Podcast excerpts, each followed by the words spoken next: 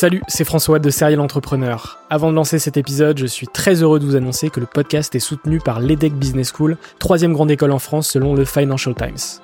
L'entrepreneuriat se démarre très souvent à l'école, et vous le savez, nombreux et nombreux sont les entrepreneurs qui ont créé leur premier projet pendant leurs études. L'ambition de l'EDEC, c'est de former ces étudiants entrepreneurs à avoir un impact positif sur le monde au travers de leurs projets. L'école a ainsi intégré l'impératif de responsabilité globale dans sa stratégie, tant au niveau de ses incubateurs que de ses cours et de ses initiatives académiques.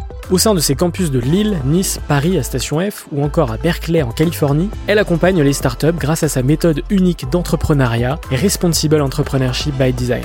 Une approche innovante permettant d'intégrer les enjeux économiques, sociétaux et environnementaux au cœur de leur modèle de développement et ce, dès leur création. L'objectif de l'EDEC, faire émerger un nouveau modèle de startup adaptable à tout projet qui intègre pleinement les enjeux de responsabilité. Chaque année, ce sont ainsi plus de 70 nouvelles startups qui intègrent ces incubateurs. Si vous souhaitez en savoir plus, n'hésitez pas à vous rendre sur www.edec.edu. Je vous souhaite une excellente écoute et vous dis à très vite.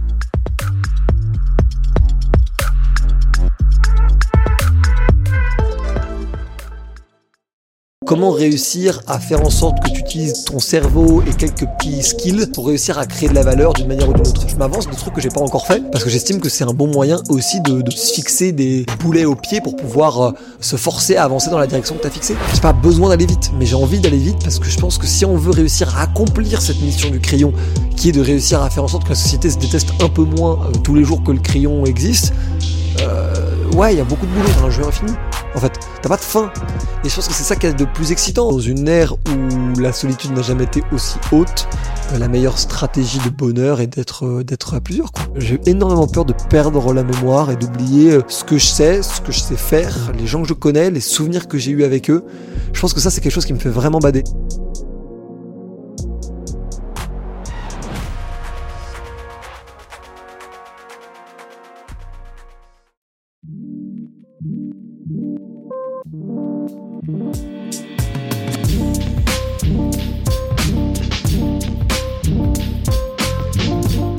Bienvenue sur Serial Entrepreneur. Je suis François Allais, fondateur du podcast, et depuis 2017, je pars à la rencontre d'entrepreneurs remarquables.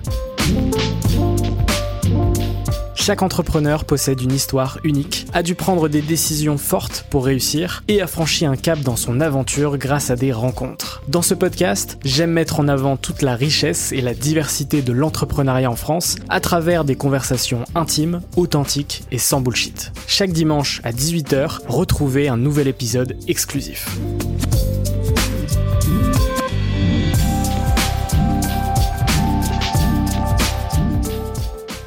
Bonjour à toutes et à tous et bienvenue sur Serial Entrepreneur, le podcast des entrepreneurs. Aujourd'hui, je suis très heureux de recevoir Valorant. Salut Valorant, comment tu vas? Salut François, bah, je suis ravi d'être là. Eh ben écoute, je suis très heureux de te recevoir. Euh, ça fait un moment que, que je te suis euh, et ton aventure avec euh, le crayon.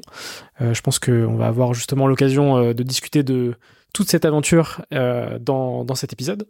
ma première question, c'est de savoir dans quel environnement est-ce que tu as grandi? Euh, j'ai grandi dans un environnement euh, assez euh, assez pro, c'est pas le bon mot, mais en tout cas où mes parents avaient ont eu tous les deux des, des très belles carrières professionnelles. Euh, ma mère dans la direction juridique, en gros elle est directrice juridique d'une grosse boîte de la tech américaine. Et mon père a fait de la finance, jusqu'à même monter une boîte dans la finance. Donc rien à voir avec le type de boîte que moi je monte, parce que c'est des boîtes où tu as très peu de, de, de, personnes et énormément de, de flux financiers. Euh, ce qui a été l'inverse de ma boîte en tout cas au début. Et, euh, et mais qui ont du coup eu tous les deux euh, pas du tout une éducation entrepreneuriale, beaucoup plus classique, c'est-à-dire en gros mon enfant tu feras des grandes études et c'est ça le, le, le but, c'est ça le but de notre éducation. Notre éducation converge vers le fait que tu feras des bonnes études et donc du coup une énorme place au scolaire et à l'académique dedans. moi qui ai jamais été vraiment très très scolaire et, euh, et après, j'ai eu mes parents qui ont divorcé quand j'avais 11 euh, ans. Donc ça a rebattu un peu les cartes de cette logique-là en, en nous laissant en fait beaucoup plus libres. Parce que du coup, euh, je suis essentiellement éduqué par ma mère. et euh, je vivais chez elle et tout et en même temps elle bossait beaucoup donc en fait je me retrouve à avoir un temps libre que la majorité des gens n'ont pas quand euh, ils ont les deux parents euh, ensemble ou leur mère ou leur père au foyer par exemple et donc du coup moi j'avais pas mal de temps libre et ce qui m'a été je pense vraiment une vraie bénédiction parce qu'en fait je me rends compte et je me suis rendu compte toute ma vie en fait que je supportais pas et je pense que ça fait partie des raisons pour lesquelles je suis entrepreneur mais je supportais pas avoir quelqu'un qui regarde derrière mon épaule ça m'emmerde, j'ai l'impression qu'on va me foutre des injonctions, qu'on comprend pas là où je veux en venir, et, euh, et d'avoir raison plus que la personne qui regarde derrière mon épaule. Spoiler, c'est pas le cas. Euh, c'est en tout cas pas toujours le cas. Et, euh, et, en fait, dans cette logique-là, j'ai eu cette vraie euh, conviction de départ que l'école était pas euh, mon truc. En fait, c'était clairement pas un truc dans lequel j'étais fait. J'avais pas des notes catastrophiques. Je végétais en, en milieu de classe, en, un peu moins bien que milieu de classe, sans rien foutre évidemment. Mais je, je m'en foutais quoi. En fait, vraiment, je, ça ne m'intéressait pas. Ça ne m'intéressait pas. Je trouvais que la pédagogie était pas bonne. Je trouvais que le modèle de l'école, on va dire 8h, 17h avec une heure de pause et assis à 30 dans une classe où tout le monde écoute religieusement le prof, je caricature, pas tout n'est pas exactement comme ça, mais quand même, que deux heures de sport par semaine, je trouve ça démentiel. Aujourd'hui, moi, j'en fais 8-9 de, des heures de sport par semaine. Euh, très peu de place à l'art, à la créativité, très peu de place à l'indépendance, à l'entrepreneuriat, au projet perso, très peu de place à la collectivité, au fait de travailler à plusieurs et tout. Et donc en fait, j'étais le, en fait, c'est comme si j'étais littéralement l'inverse du modèle de l'école d'un point de vue de comment je dois être dans les conditions pour réussir. Donc en fait, toutes les conditions que je dois réunir pour, selon moi, être très euh, successful ou en tout cas euh, délivrer des choses de haut niveau, c'est tu prends tout le truc de l'école et tu les renverses, tu vois. Tu prends des horaires figés, tu prends des horaires, tu finis, des horaires libres, tu prends des travaux individuels, tu fais des travaux collectifs, tu prends des choses faites de manière indépendante et en freelance, enfin en free, et en freestyle versus des choses qui sont faites, euh, on va dire pour des notes ou avec des sujets imposés, tout ce qui va avec. Euh, tu prends euh, le, côté euh, sport et équilibre de, vie d'un point de vue vie saine et tu prends le modèle de l'école, c'est l'inverse. Et en fait, ce, truc-là a été, je pense, vraiment une, vraiment une des bases sur lesquelles j'ai construit ma personnalité, ma personne, ma vision de la vie, sur le fait que j'étais pas ouf à l'école. Mes parents, ça les énervait un peu, même si ils, ils pas horrible du tout à la maison là-dessus. Juste, je voyais bien que ça les, ça les, ça les énervait moi derrière, je me sentais mal de pas être bon à l'école parce que je sentais bien que c'était ce qu'il fallait que je fasse, mais d'un autre côté, je comprenais bien que c'était pas du tout le truc qui était fait pour moi. Et donc du coup, il fallait bien que je trouve un truc où, dans lequel j'étais bon parce que j'ai un peu grandi dans cet environnement où en fait euh, je dois être fort. Je suis dans une famille qui, qui a qui, qui a, eu des réussites professionnelles, euh, qui sait comment euh, faire des bonnes études, gérer des bons trucs et tout. Mon père a fait Sciences Po, ma mère a ça, enfin tu vois genre de trucs. Et je me dis mais putain mais genre c'est, je vais vraiment devoir passer par là quoi, tu vois. Et genre je, je n'arrivais pas à me résoudre à ça. Et donc euh, très jeune, je commence à monter des, mini trucs. Je, je, faisais de l'achat-revente de coques d'iPhone. Je commençais comme ça euh, à 13-14 ans. Et en fait, là, je commence tout doucement à trouver des zones de, de génie, tu vois. J'en avais trouvé quelques-unes un peu dans l'art. J'avais pas mal écrit euh, des poèmes, des romans, un trucs comme ça. Je sais pas ce que ça vaut, probablement nul à chier en vrai aujourd'hui avec le recul. Mais à l'époque, je passais beaucoup de temps dessus. J'avais un peu dessiné, je, bricolais un peu des trucs. Enfin, j'étais vraiment le, le, le gosse dans son monde, tu vois, dans son univers ultra antiscolaire et, euh, et, et, un peu provoque sur les bords, tu vois. Ouais. Euh, C'est-à-dire que j'ai toujours été, j'ai été délégué de classe euh, peut-être trois fois ou quatre fois euh, sur mes sept ans de scolarité collège-lycée, tu vois. Et pas parce que j'étais le bon élève qui plaisait aux profs, mais parce que j'étais le tribun contre les profs, quoi. Donc ça plaisait quand même pas mal aux élèves d'avoir un mec qui monte au créneau euh, pour eux et le nombre de fois où je me suis embrouillé parce que j'étais en fait le, syndicaliste, quoi, littéralement, tu vois. Donc je pense que j'ai toujours eu, ça en moi de ce truc de euh, anti-système, euh, iconoclaste, euh, en mode genre le, le, il y a une phrase dans, dans un film qui s'appelle School of Rock où il dit stick it to the man, tu vois. Donc en gros, mets-la profond au, à, celui qui incarne l'autorité, tu vois. Ok, excellent. je pense que j'ai vraiment grandi avec cette idée-là, tu vois. Est-ce que tu te souviens de, de tes premières passions? Ouais, ouais, bien sûr. cinéma, très tôt, très très jeune très grand fan de films, très grand fan de films et d'univers de science-fiction. Euh, Harry Potter, Science Anneaux, Star Wars, Pirates des Caraïbes. Encore aujourd'hui, c'est des films qui font partie de mes films préférés. Et je sais que très jeune, ça m'a marqué. Et très jeune, j'avais l'impression de voir un truc très grand. J'avais l'impression de voir des chefs-d'œuvre. Et d'ailleurs, je pense que si tu prends euh, l'histoire de l'humanité, ceux qui découvraient du Mozart en étant des contemporains de Mozart, à mon avis, ressentaient peut-être la même chose que ce que moi j'ai ressenti quand je regardais un Star Wars 3, par exemple, tu vois, qui est un putain de film. Donc j'ai eu grand, grand, grande phase euh, cinéma. J'ai eu une grande phase écriture. Et après, ça a été une phase hustle. Mais quand je dis hustle, j'inclus tout dedans. C'est-à-dire euh, comment réussir à faire en sorte que tu utilises ton cerveau et quelques petits skills pour réussir à créer de la valeur d'une manière ou d'une autre. Et typiquement, sur les reventes de coques d'iPhone, c'était euh, euh, j'ai réussi à trouver un magasin près de chez moi. Je sais que je peux réussir à vendre ces coques plus chères. J'ai une asymétrie d'information. Et donc, du coup, je peux réussir à gagner de l'argent là-dessus. Mais très petit, j'avais 13 ans. Mm. À 13-14 ans, je comprenais déjà le concept d'as- d'asymétrie d'information. En fait, tu vois, j'avais pas avec ces mots com- complexes, mais je comprenais déjà le, le biais qu'avaient les gens de se dire, ils savent, ils connaissent pas l'endroit que je connais, donc moi j'ai un avantage par rapport à eux et je peux le revendre plus cher parce que je connais cet avantage-là. C'était en fait un peu du dropshipping avant l'heure, tu vois. Mais, mais je, me, je, je sentais bien que, que c'était là-dedans dans, dans lequel j'excellais. C'est-à-dire voir le truc que les gens voyaient pas, parier sur le domaine sur lequel les gens parieraient pas. Euh, en fait, faire très très tôt des, des, des, des essais couillus que les gens n'auraient jamais pris comme risque, alors que pourtant c'est probablement ce risque-là qui te fait, qui te reward euh, dix fois en fait, tu vois. Mm. Donc finalement, tu te t'entreprends euh, très tôt sans, Sans savoir, sans exactement le- à l'entrepreneuriat. Ouais. À quel moment justement tu conceptualises ce que c'est euh, l'entrepreneuriat? Euh, ton écosystème, Ouais, non, mais c'est une, très n'y bonne pas- question. il y a pas d'entrepreneur. C'est une très bonne question. euh, Il y a des gens entreprenants, mais pas entrepreneurs. Bah, surtout qu'à l'époque, euh, quand j'étais jeune, la, la question que tout le monde se posait quand on me voyait, parce que moi, j'étais pas le seul à faire des trucs. J'ai des potes qui, j'ai un pote dont le père vivait à, à, à Bruxelles. Il ramenait des clopes qui coûtaient moins cher, il les revendait plus cher. Donc, euh, Ouais. je- on était 3-4 à faire ce, ce, ce petit genre de truc. J'ai un pote qui faisait ça avec des fringues sur Vinted et tout. Donc, on est 3-4, mais nous, on voyait pas ça comme dans l'entrepreneuriat. On voyait ça comme du business. On était très à la vérité si je mens, en fait, sur le sujet, tu vois. C'est hey, la vérité du business, tu vois. mais mais il y avait pas de question d'être son propre patron ou pas. Enfin, il y avait pas d'employé de toute façon. On était des gosses, juste, on gagnait de l'argent. Et on était très contents, très fiers, très provoques même sur le fait de le faire. Et on était un peu, euh, on avait un peu cette, euh, cette fierté-là. Mais c'est à 17 ans, euh, je, crée ma première vraie entreprise, qui est une boîte d'événementiel, en rejoignant en gros une entreprise qui était déjà existante, dont un des deux associés se cassait, donc la boîte se fermait et ils en rouvraient une autre avec l'associé historique de cette boîte-là, mon, un, de mes meilleurs potes de, de lycée qui s'appelle Raphaël, et Raphaël qui m'a dit gros viens on est en train de faire bête de trucs. Parce qu'en plus, que moi j'étais très euh, social, très exubérant, le tribun, le tout ce que tu veux. Et du coup, on a monté ça pendant euh, deux ans. On l'a revendu au bout de deux ans. Et ça a été la première fois où j'ai vraiment conceptualisé l'entrepreneuriat. J'avais pas encore les, les, les product market fit, tous ces sujets-là en tête, mais je commençais tout doucement déjà à regarder des vidéos d'un mec qui s'appelle Yann Piette. Je sais pas si ça te parle. Je sais pas si ça parlera aux gens qui écoutent. Qui est un super créateur de contenu, notamment sur le charisme et l'intelligence sociale. Et qui a parlé, qui a été le premier, je pense, quasiment en France à parler d'entrepreneuriat. On est en 2015, quoi, tu vois. Donc on est vraiment, tu vois, on est, on est tard Mhm. l'époque par rapport à, par rapport à, à, à, à tous les contenus aujourd'hui abondants, dont ce magnifique podcast, tu vois. Et, et, et donc du coup, on revend cette boîte-là, mais on comprend qu'on revend une boîte, mais on comprend pas qu'on fait un exit. Enfin, tu sais pas ce que je veux dire. On n'est pas dans cette mécanique startup, tu vois. On est vraiment dans ce truc de, on nous propose un prix qui, qui était très cool pour nous à l'époque, tu vois. On savait en plus qu'on était épuisé, qu'on n'arriverait pas à tenir 6-12 mois de plus, parce que l'événementiel, c'est, c'est physiquement, j'ai jamais vu ça. C'est, c'est comme la restauration, quoi, en gros, physiquement. Et, euh, et donc du coup, on, est, on a fait un exit, on était trop contents. Et après, euh, on allait faire un peu chacun nos vies. Moi, derrière, je remonte une boîte avec mon ex, euh, dont j'étais déjà en couple pendant la, transition avec mon boîte d'événementiel. Une boîte de community management, agence basique. On a des freelances qui font le taf. Nous, on signe les clients et on fait la strat.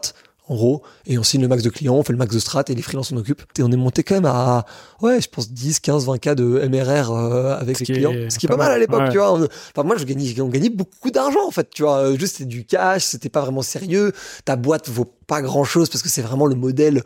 Juste, t'as des clients et donc, euh, tu, tu vaux quelque chose, mais si tes clients partent, ta boîte n'existe littéralement plus. Tu vois, t'as pas de techno, t'as pas de marque, t'as rien de tout ça, tu vois.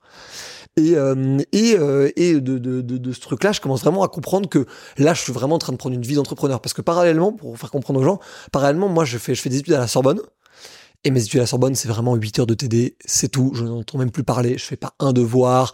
Euh, je m'arrange. Je sais que, par exemple, on va avoir deux interros en TD par trimestre. Je m'arrange de réussir la première et de louper la deuxième en étant malade. Enfin, tu sais, je pousse très très loin le vice du euh, je veux avoir le 10,05 euh, juste pour passer, quoi, tu vois. Mention James Bond, tu vois. Juste pour avoir le diplôme, mes parents sont contents et bon, on passe à autre chose. Mais moi, à ce moment-là, je passe 80% de mon temps sur l'entrepreneuriat, tu vois. Et là, pour le coup, je commence tout doucement à conceptualiser que c'est de l'entrepreneuriat. Je commence à regarder un peu plus de vidéos américaines, des Charisma on Command, euh, des Simon Sinek, des David Laroche. Et là, je commence à, à me sensibiliser beaucoup plus au sujet. Et arrive du coup euh, rupture avec mon ex. Euh, je me sépare, euh, je me sépare d'elle. Euh, je ferme la boîte parce qu'en fait, j'ai même pas envie de continuer, ça me saoule comme truc. Je fais quelques missions de freelance à côté pour gagner de l'argent, mais rien d'intéressant. Et là, je tombe, en, en- en- regardant toujours mon YouTube favori que je regarde depuis que je suis gosse, je tombe sur les vidéos d'Oussama Hamar et de famille, tu comme beaucoup de monde. De Damien Morin, de Maxime euh, Blondel, tu vois. marqué, je pense, euh, Qui a marqué beaucoup, un vrai beaucoup de gens euh, dans cette ère entrepreneuriale. Enfin, je sais pas toi. que, bah, clairement, de 2016, euh, notamment la vidéo Entreprendre quand on est étudiant, de la chaîne qui s'appelait Startup Food à l'époque. je pense que je pense qu'on a on a tous saigné à un moment donné ces vidéos, tu vois. Complètement. C'était une, une, base de données, de contenu, d'apprentissage incroyable et qui était complètement accessible. Et genre, tu regardais ça, tu te disais, waouh, t'avais des, avais des étoiles dans les yeux, quoi. Complètement. Moi, j'avais adoré les barbares attaques. C'est ce que j'avais beaucoup regardé. En gros, les barbares attaques, pour ceux qui n'avaient pas suivi cette époque-là. Euh, et la, DA à chaque fois était incroyable. De tous les formats. C'était... Ouais, c'était un truc de fou. Et les barbares attaques, c'était Oussama dans une pièce de 30 personnes qui dit, bon, en fait, aujourd'hui, je vous explique comment on dégomme l'éducation. Puis après, la semaine d'après, bon, bonjour, aujourd'hui, je vous explique comment on dégomme l'assurance. La semaine d'après, bonjour, je vous explique comment on dégomme, euh, je sais pas, euh, l'emploi, tu vois. C'était, et c'était brillant. C'était vraiment, vraiment, véritablement brillant. C'était, c'était hyper étayé, c'était hyper complet. Parce que moi, après, en plus, je suis un peu un rageux, donc moi, je faisais mes recherches derrière sur ce que disait Oussama. Évidemment, il y a deux, trois trucs qui étaient des raccourcis, mais il y a quand même un paquet de trucs qui étaient méga pertinents, méga réels. Il avait connecté deux points de données en même temps pour en faire une conclusion unique. Enfin, il y avait vraiment un truc. Et là, je commence à comprendre que tout ce que j'ai fait, je me considérais là pour le coup déjà comme un entrepreneur, je voulais faire ça de ma vie. Les Sorbonne, c'était juste pour valider le diplôme et rendre mes parents contents, mais j'ai pas vraiment de projet à ce moment-là, mais là je commence à comprendre que du coup il faut partir sur des projets ambitieux en fait, et c'est presque quasiment toute la thèse d'Oussama en fait sur toute cette période de family, c'est construire des projets ambitieux. Euh, allez pas chercher un 5K par mois, allez chercher une billion quoi, en gros. Et moi, j'aime bien cette, ce mindset-là. Je dis pas que ça, ça, ça, va à tout le monde et je dis pas que tout le monde doit aspirer à ça. En revanche, je pense que c'est sain que l'écosystème entrepreneurial pousse les gens à construire des boîtes hyper ambitieuses, y compris à pousser les gens à, la, à une certaine forme de folie, en fait. Je, j'aime pas forcément le discours trop raisonné de euh, oui, il faut monter une boîte, mais l'équilibre vie pro perso, mais faire attention à ça, à ça. Oui, Bien sûr que oui, chacun de se manager et c'est pour se cramer en burn-out, on en parlera peut-être tout à l'heure, mais c'est pour se cramer en burn-out, c'est sûr que ça sert à rien. En revanche, à la fin de l'histoire, c'est magnifique de monter des projets ambitieux et c'est cool de pousser les gens à le faire. Enfin, je j'aime pas ce, cette espèce de contre-discours qu'on a depuis depuis depuis depuis quelques depuis quelques mois, quelques années de oui, mais quand même faire juste syndicats par mois, c'est cool. Oui, c'est très cool et quand euh, on est aujourd'hui au SMIC dans un truc qui nous plaît pas du tout et que nous voit pas du tout, ça devrait être notre première étape en revanche, si jamais on a les moyens ou financiers ou intellectuels ou euh, humains de pouvoir monter une boîte ambitieuse, visons des boîtes ambitieuses. C'est ça dont le pays a besoin. Je, pense que l'ambition est tabou en France, tu vois. Le, même le, fait de donner ses ambitions, tu vois, que ce soit sur LinkedIn, sur les réseaux sociaux, très rapidement, tu peux te faire attaquer en disant non mais attends, euh, t'abuses, machin. Euh. Non mais t'as complètement raison. Moi, je sais que je polarise beaucoup là-dessus. Euh, je polarise beaucoup là-dessus parce que je fais très présomptueux. J'étais comme ça toute ma vie pour le coup. Vraiment, depuis que j'ai 12 piges, je, je trash talk sur le terrain de foot, tout ce que tu veux. Je suis bon perdant. C'est-à-dire que si je perds, euh, j'accepte et je serre la main du, du gagnant en disant bravo, euh, fair play, t'as très bien joué, tu vois. Euh, mais en revanche, je, ouais, je m'avance en fait. C'est ça le mot, je m'avance. Je m'avance de trucs que j'ai pas encore fait parce que j'estime que c'est un bon moyen aussi de de, de, de, se fixer des des, des, je sais pas, des, des, des, boulets au pied pour pouvoir euh, se forcer à avancer dans la direction que tu as fixée. Notamment parce que je suis un gars, même si j'ai vraiment vraiment pas l'air à mon avis de loin, mais je suis un gars un peu flemmard sur les bords. Euh, je fais énormément de trucs, je suis complètement hyperactif, mais je peux avoir ce truc un peu de ah ça m'emmerde, ah ouais là c'est dur aujourd'hui. Mais je sais que si publiquement je me suis mis devant la place publique et j'ai dit je vais faire ça, oh putain tu te lèves. Oh putain, tu te lèves. T'es pas malade, t'as pas de petit rhume, t'as pas de je sais pas trop quoi. Donc oui, faut se reposer. Oui, si on est malade, faut pas forcer se blesser. Tout ce que tu veux. Mais moi, je verrais ça comme un sportif. Si tu vas te blesser, joue pas. Si jamais tu vas euh, péter les plombs et euh, ne plus vouloir euh, jouer au, foot pendant, je sais pas, un an, le fais pas. En revanche, si jamais ça te fait juste chier parce que bah, ça, ça nécessite un effort, fais-le parce que c'est ton putain de de de de, de, ta putain de promesse de tout envers toi-même de, de, sportif de haut niveau, tu vois. Et donc si tu veux être entrepreneur de haut niveau, je pense que s'avancer sans être trop prétentieux, peut-être que parfois je le suis, mais s'avancer et je trouve quelque chose d'assez puissant. C'est ça fait très euh, je le dis, je le fais. Et j'aime beaucoup, j'aime beaucoup les personnalités dans le monde de l'entrepreneuriat qui sont comme ça. Les euh, Théo que t'as Théo Lyon que t'as reçu, euh, Oussama Yomi qui est beaucoup comme ça. Euh, j'ai beaucoup aimé euh, Shares avec euh, Ben Shelma euh, de Shares. Je sais pas si tu vois le, la plateforme où ils ont quand même vraiment eu un marketing très très bruyant avant même de se lancer en France et tout. qui j'aime beaucoup là-dedans? J'aime beaucoup. On parlait de Marie Taquet là en off. J'aime beaucoup Marie Taquet, tu vois là-dessus, qui, qui pose des ambitions, qui pose des projets puissants. Hein. Sacha Benamou de Revolt Train. Et j'aime beaucoup ça parce que je trouve que euh, l'humilité vient à l'aune d'un grand succès. Elle vient pas à l'aune d'une ascension. Enfin, c'est que mon avis. Mais je trouve qu'au contraire, il faut, il faut tabasser quand t'es en ascension. Tu vois, c'est le moment où faut, faut mettre de l'énergie et aussi parce que en envoyant, euh, en, se, mettant à risque publiquement sur ce que tu, sur ce que tu veux faire, euh, avec faire, évidemment le risque d'être de, de, se, de se ridiculiser un peu en se plantant, tu vois. Mais quand tu te mets dans ce truc-là, t'as aussi cette espèce, je sais pas comment dire ça, de, d'énergie mais de, de, mentalité de de, de de de feedback quoi tu vois. Les gens se disent ah ouais t'as dit que t'allais faire ça. Gros je te dis entre nous je suis pas sûr que ce soit une bonne idée parce qu'il y a eu tel américain qui l'a tenté il s'est planté il y a eu tel français qui l'a planté il s'est tenté et ça, c'est ouf. Je trouve que ça, c'est ouf mm. parce que tu es en vrai building public, tu vois. C'est pas juste euh, voici mes chiffres, bonjour, au revoir. C'est, je pense qu'il faudrait faire ça, ça serait ouf. Et les gens disent oui ou ils disent non. Et après, tu le fais quand même, mais ça t'aiguille, tu vois. Le nombre de coups que j'ai sauvés parce que j'ai building public. On m'a dit gros, fais pas ça. C'est juste une connerie. Je ok, bah je le fais pas. Et ça, c'est quelque chose, tu vois, qui s'est démocratisé ces dernières années parce que le, building public, euh, euh, clairement, si on remonte euh, avant Covid, je pense qu'on voit pas grand monde le faire. Là aujourd'hui, c'est quelque chose qui se démocratise de ouf euh, et, et, tant mieux d'ailleurs parce que plus plus il y a d'entrepreneurs qui justement euh, font ça, plus ça va ouvrir des perspectives à d'autres gens. Mmh, et, et, tout ce que tu me racontes, ça me fait penser à une punch d'un film euh, sur Netflix avec Raphaël Quenard, je sais plus du tout le titre, euh, où à un moment donné il dit le plus important dans la vie c'est le panache. Et tu vois, je trouve que c'est très relié à ce que tu dis, c'est-à-dire que laissons euh, les gens euh, rêver, laissons les gens avoir de l'ambition, parce que c'est en, en ayant des rêves et en ayant de l'ambition que tu peux accomplir de grandes choses, tu vois. Moi, je suis, moi, je suis totalement aligné avec ça et j'aime beaucoup le panache. Moi, la manière dont je le formule plutôt, c'est l'aventure. Euh, mais c'est exactement la même chose et je, je, pense que je réutiliserai le mot panache. C'est pas mal, ça fait très français en beaucoup plus. ce mot. Ça fait très français en plus, j'aime bien, tu vois. Beaucoup ce mot. Mais, mais surtout parce qu'en fait, j'ai l'impression que euh, il y a deux types d'entrepreneurs euh, qui s'expriment beaucoup, sur, beaucoup, beaucoup sur ces sujets-là de est-ce qu'il faut parler, pas parler, être vantard, pas être vantard, être ce que tu veux. Et en gros, tu as la thèse de euh, je veux entreprendre pour être très riche, en gros, et je veux entreprendre pour avoir du sens dans ma vie euh, ou euh, on va dire être utile au monde, avoir de l'impact. C'est un peu les deux grandes thèses que tu as, tu vois. À tous les niveaux d'ailleurs, hein. à tous les niveaux, au niveau freelance, au niveau solopreneur, au niveau entrepreneur, au niveau beyond, tu vois. T'as absolument ces deux thèses-là. T'as très peu de gens qui te parlent d'aventure, qui te parlent de de kiff, mais pas dans le sens euh, euh, amusement, dans le sens de, de ressentir des émotions, le fait de vivre des aventures de dingue, le fait de d'avoir l'impression que sa vie est un film, tu vois, en fait. Bah, j'exagère, mais tu vois le truc.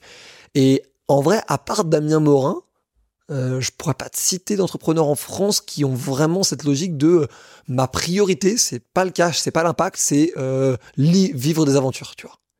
Et ça, t'es en mode genre putain, moi c'est con, mais ça, ça m'inspire en vrai.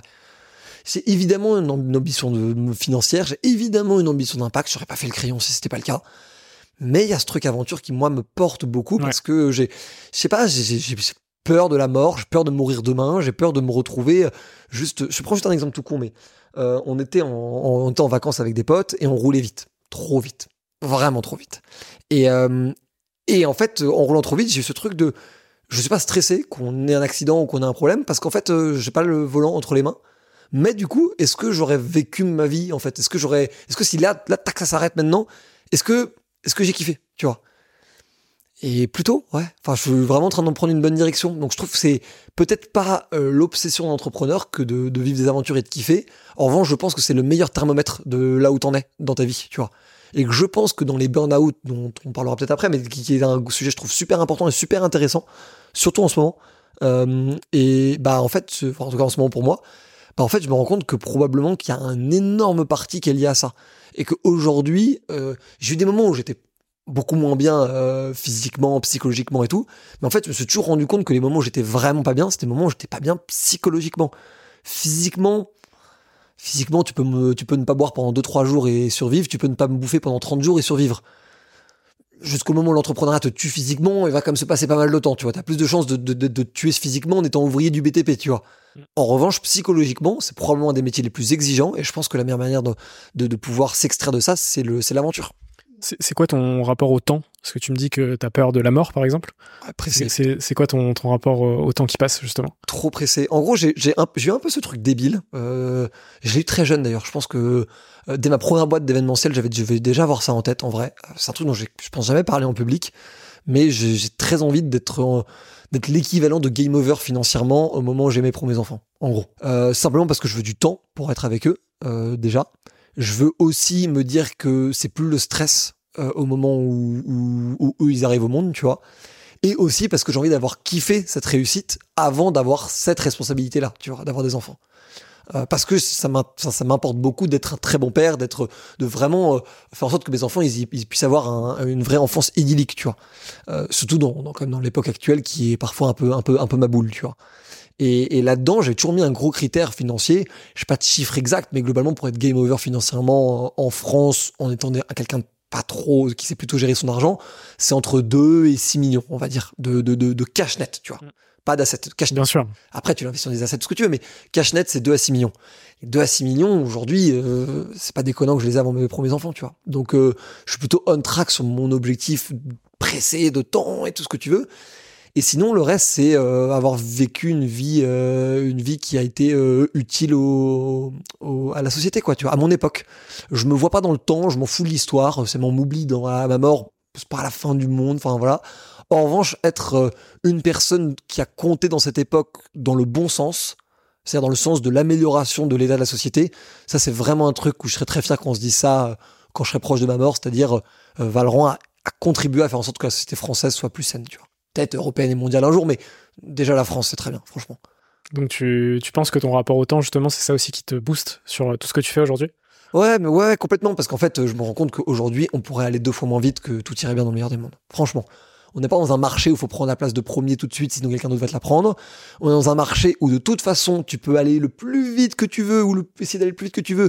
Le temps sera une est une unité de mesure en ta faveur. Parce que quand tu construis une marque, un média, tout ce que tu veux, tout track record, il se mesure dans le temps. T'as un média depuis six mois, euh, personne ne va jamais te croire sur rien, même si à mettre tout est sourcé et fiable. On ne sait pas. On n'a aucune on n'a aucun track record. Donc il y a ça, inévitablement. Il y a le fait aussi que bah, on est quand même très jeune. Hein. Moi j'ai 26 ans, donc en fait, euh, j'ai encore des potes qui sont qui sont qui vont qui cherchent leur premier CDI ou qui ont trouvé leur premier CDI là très récemment. Tu vois, j'ai quand même un peu d'avance par rapport, on va dire, aux gens de, notre génération. Tu vois, je suis en mode bon, euh, tu vois, genre.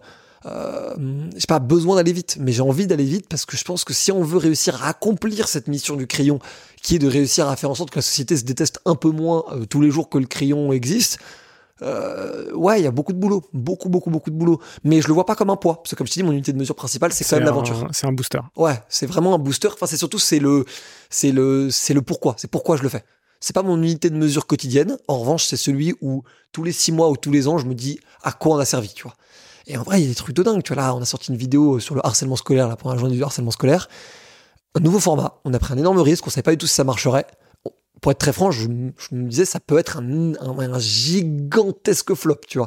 Et ça a été un énorme banger. On est à 150 000 vues YouTube en, en 5 jours, un truc comme ça, tu vois. Trop cool. Pour un sujet euh, hyper important. hyper important, avec zéro personne de connue dans la vidéo. Et on a eu Gabriel Attal qui nous a envoyé un message 24 euh, heures après en disant elle est exceptionnelle cette vidéo, merci d'avoir fait ça, en mode genre vous remplissez votre, votre mission de média, tu vois. Je me brosse pas sur les félicitations de Gabriel Attal, pour être très franc, je m'en fous un peu.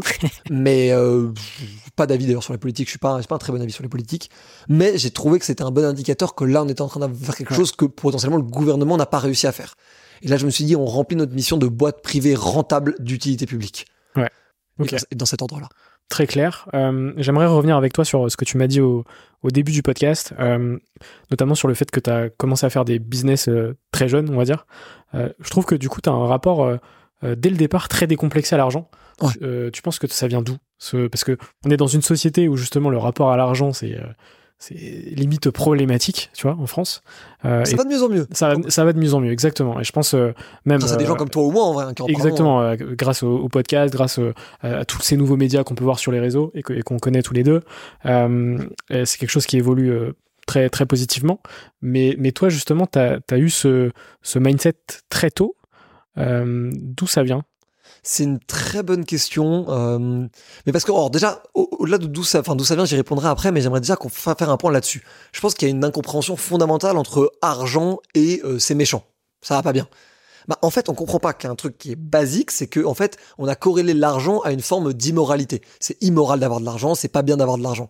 Mais en fait, c'est parce qu'on a juste accolé l'argent à des mauvaises euh, données, à des mauvaises KPI en fait. Parce que l'argent, ça peut être extrêmement sain. Si jamais je suis too good to go et qu'à chaque fois que j'économise de la enfin que j'empêche de la nourriture d'être gaspillée, je gagne de l'argent, vive l'argent.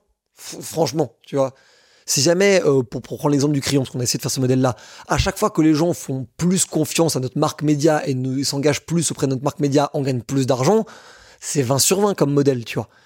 En revanche, là où c'est problématique, c'est je piège mes clients et je gagne plus d'argent. Comme, je sais pas, un SFR où tu dois faire une lettre manuscrite de résiliation. Personne de, personne de, normalement constitué croit que ce n'est pas une manière juste d'éviter le churn et de te baiser. C'est quand même clairement ce que c'est. À un moment, parlons français. SFR, ils sont digitalisés. Je crois qu'ils ont plus le droit maintenant, euh, d'ailleurs. Et ça serait, bah, et ça, ça, je, je crois. les puissances publiques servent à ça. Le gouvernement et la régulation économique servent à ce genre de pratique. Mais en gros, moi je crois que l'argent c'est incroyablement sain à partir du moment où c'est le résultat de choses positives. En fait, c'est aussi con que ça. Euh, si jamais euh, avoir un monopole et augmenter les prix jusqu'à ce que les gens soient comme ça, bah ça c'est malsain. Donc tu vas gagner de l'argent, mais c'est malsain. Si jamais ton truc est utile à la société, c'est normal que tu gagnes de l'argent, c'est même sain et extrêmement sain de récompenser les meilleurs talents d'une société avec beaucoup d'argent s'ils apportent beaucoup de valeur. C'est aussi un des très gros problèmes. Il y a un truc qui existe à hum, Singapour. Euh, ouais, c'est ça, Singapour. Singapour, les fonctionnaires d'État ont du variable. C'est tout. Je pense que c'est con, mais tout est dit. Tout est dit. Il est évident que toute personne dans son travail devrait avoir du variable lié à ses résultats. Pas pourquoi Premièrement, ça permet d'aligner les intérêts de tout le monde. Les intérêts de celui qui paye la personne et, les intérêts de celui qui est payé. Ça permet de euh, avoir un objectif. Du coup, t'es pas comme quelqu'un qui doit faire des tâches quotidiennes où tu sais plus quoi faire. T'as un, un objectif à atteindre. Et donc, du coup, cet objectif-là, il te pousse à te dépasser, à aller plus loin comme un sportif. Troisièmement, ça, ça va plaire à beaucoup de monde, y compris les gens qui critiquent l'argent, ça permet de travailler moins. Parce que si on est d'accord sur une base d'objectifs, quand j'ai terminé mes objectifs, il est 15h, je me casse. Je vais pas rester jusqu'à 19h pour montrer que je suis un bon employé. Je m'en branle. J'ai fait mes objectifs. Ça, c'est génial. Et quatrièmement, on revient à la base de la création de valeur. La putain de création de valeur, en fait. C'est-à-dire, c'est, j'ai l'impression que les gens oublient, mais tout ce qui existe, les micros, euh, les caméras, la lumière, ce podcast-là, là, le fait qu'on parle, toi et moi, ça crée de la valeur. Donc il est normal que ce qui crée de la valeur en capte. En fait, si on veut comprendre, on peut, comprendre le business en, on peut comprendre le business en deux notions. Tu as la, la, notion de la création de valeur et la, notion de où est-ce que tu te places pour capter cette valeur. Un exemple très simple, c'est Facebook. Facebook capte une valeur gigantesque euh, grâce à la publicité, mais elle crée une valeur encore plus énorme en réussissant à connecter les gens, à garder tes amis, à discuter, à appeler, enfin bref, à tout ce que sait faire Facebook ou Instagram. Après, tu vas avoir deux exemples très différent et vachement intéressant. Premier exemple vachement intéressant, ça va être euh, le média militant ou le média citoyen. C'est le média qui n'a aucun but d'être rentable ou de faire de l'argent. Ce média-là apporte une gigantesque valeur informationnelle, mais capte une très faible valeur parce que les publicités ou les abonnements qu'il aura seront ridicules par rapport à la valeur que ça apporte à son client. Deuxième, deuxième exemple, c'est euh, le, freelance, tu vois. Le, freelance, par exemple, n'importe quoi, le, freelance euh, en marketing ou en ads tu dépenses, euh, je sais pas, on va dire 2000 euh, balles sur ce freelance et il te rapporte 4000. Bah, ce freelance capte 50% de la valeur qu'il crée. Et c'est là où en fait tu commences à réfléchir totalement différemment. Donc sur les trucs comme le freelance, c'est très sympa à comprendre. Sur les trucs comme le crayon euh, ou Facebook, je comprends pas du tout les deux, mais c'est deux trucs où c'est plus difficile de, savoir où est-ce que tu te capes, tu te places pour capter la valeur. Et là arrive la dernière notion pour comprendre tout ce système-là, qui est le business model. Quel est ton business model dans la valeur que tu crées? Tu peux par définition jamais capter plus d'argent que, tu euh, que, que tu ne crées de valeur. C'est mathématiquement impossible. Sinon, c'est que tu voles les gens. En fait, sinon, c'est que littéralement, tu voles les gens. SFR avec euh, la lettre, tout ce que tu veux, mais y compris des euh, pump and dump NFT crypto, tous ces trucs-là, tu vois. Ça, tu voles de l'argent. Donc, en fait, tu ne crées pas de valeur. Tu, tu, tu, tu juste, tu, tu voles de l'argent, littéralement. Mais après, tu vas avoir ce question de business model. Ryanair, il crée de la valeur en permettant aux gens de voyager. Mais en fait, ils se sont rendus compte qu'ils créaient de la, valeur pour les villes dont il, sur lesquelles ils ramenaient des touristes. Donc, qu'est-ce qu'a décidé de faire Ryanair? De se faire sponsoriser et subventionner par des villes euh, en Roumanie, en Hongrie, en Bulgarie, euh, même en Autriche, pour ramener des voyageurs allemands, euh, français, espagnols et anglais dans ces pays-là pour que ça leur rapporte de l'argent à l'économie locale. C'est brillant, mais parce qu'ils ont compris le concept fondamental de création de valeur, captation de valeur, création de valeur, captation de valeur. Et c'est ça les deux notions. Et du coup, d'où est-ce que ça vient justement chez toi? Est-ce que tu penses que tu t'es euh, formé tout seul Non, je pense que, en vrai, je pense que j'étais juste complètement antiscolaire. Que j'avais besoin, vraiment vraiment besoin de euh, de de d'exceller ailleurs quoi en fait, de briller ailleurs.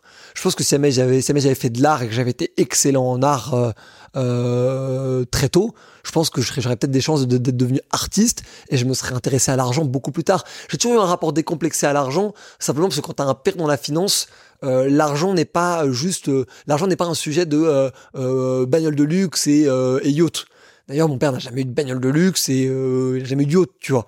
Il a très très bien gagné sa vie, mais, ça n'a jamais été le sujet de notre famille. On n'a jamais, jamais été bling bling moi-même dans ma vie. ça m'intéresse assez peu. Je suis pas très matérialiste comme gars, tu vois. Juste, en revanche, j'estime que c'est vraiment l'argent est vraiment important parce que l'argent te, te permet d'avoir du leverage, quoi, tu vois. Mais très tôt, j'ai compris ça. Très tôt, j'ai compris que si j'avais de l'argent, j'invitais mes potes que si j'avais de l'argent, j'avais plus de moyens pour, euh, je sais pas, mes Lego ou mes Playmobil que j'utilisais quand j'avais 12-13 euh, ans, tu vois. J'avais plus d'argent pour, euh, je sais pas, faire des week-ends avec mes amis, pouvoir m'acheter des conneries de bouffe, de de, de, de, cinéma, tout ce que tu veux, d'alcool en vrai, parce que même si j'étais jeune, en vrai, c'était quand même le truc, tu vois, de weed. Enfin, ça servait à ça, quoi. Ça servait à, à, partager, ça servait à avoir du levier, quoi. Ça servait à pouvoir ne pas se poser la question. Moi, mon rapport à l'argent, ça a toujours été comment j'arrive au stade d'argent que je n'ai pas encore atteint aujourd'hui où je ne me pose pas la question, je ne regarde pas les prix. Ça veut pas dire que je suis déraisonnable, ça veut dire que je regarde pas les prix. Et ça, c'est mon but. Ça, c'est mon premier, premier stade d'argent où je serais euh, ultra heureux, c'est je regarde pas combien je dépense. Aujourd'hui, je regarde. Sans forcément euh, changer d'avis, mais je regarde. Et, ça, c'est le, c'est, je pense la notion que les gens doivent vraiment garder sur l'argent, c'est que euh, c'est pas possible de trouver immoral le truc qui est à la racine de, de l'entièreté de toute la civilisation humaine actuelle, quoi, tu vois c'est vraiment, c'est, c'est, c'est même pas se tirer une balle dans le pied, quoi. C'est se couper les deux jambes, quoi. C'est vraiment, c'est, c'est mais vraiment. Et, ça, peu importe c'est quoi ton objectif dans la vie. Ton objectif de, c'est, c'est bien éduquer tes enfants, bah, l'argent, c'est très utile. Ton objectif, c'est de convertir le plus de gens possible à ta religion, que tu sois musulman, juif ou chrétien, bah, l'argent, c'est très utile. Si ton but, c'est de changer euh, la vie des gens euh, sur euh, peace and love et faisons pas la guerre à Israël-Palestine, bah, l'argent, ça va aider. Si tu veux relancer l'économie, l'argent, c'est tout tout, tout artistique, tout, tout, putain, mais tout, quoi, tu vois. C'est juste l'échange de valeurs, quoi. Il y a une conférence d'Idriss Aberkan, euh, Histoire et futur de la monnaie, que je recommande à tout le monde. Surtout si vous avez des complexes avec l'argent, regardez ça, ça va vous en enlever, parce que vous allez comprendre qu'il n'y a pas de morale derrière l'argent. C'est un langage, en fait, c'est une langue, c'est, c'est, c'est, c'est, j'ai besoin d'un verre d'eau, donc du coup, toi, t'as un verre d'eau, mais tu n'as aucune raison de me le filer gratos, mais comme je peux pas te l'échanger contre, je sais pas, un iPhone, bah, je l'échange contre de l'argent. cet argent, tu vas pouvoir utiliser pour toi-même t'acheter un iPhone de ton côté, tu vois. Enfin, bref. Et, c'est ça. Et donc, euh, je sais pas, environnement familial, environnement amical. Euh, j'étais dans un milieu. Pour, pour, pour le coup, en plus, j'ai toujours été avec mon grand frère. Euh, on était probablement été les deux à le plus parler d'argent de notre milieu, tu vois. Alors pourtant, on était dans un milieu où les gens avaient plutôt des moyens, mais les gens étaient très pudiques, mm. très euh, cato-coincés euh, avec ce sujet-là, tu vois. Nous, on s'en foutait, on était en mode, nous, on veut vivre une, grande et belle vie avec plein d'aventures, et une grande et une belle vie plein d'aventures. Mm. Comme tous les sujets, c'est financé par l'argent, quoi. Ouais, je, suis très très aligné avec tout ça.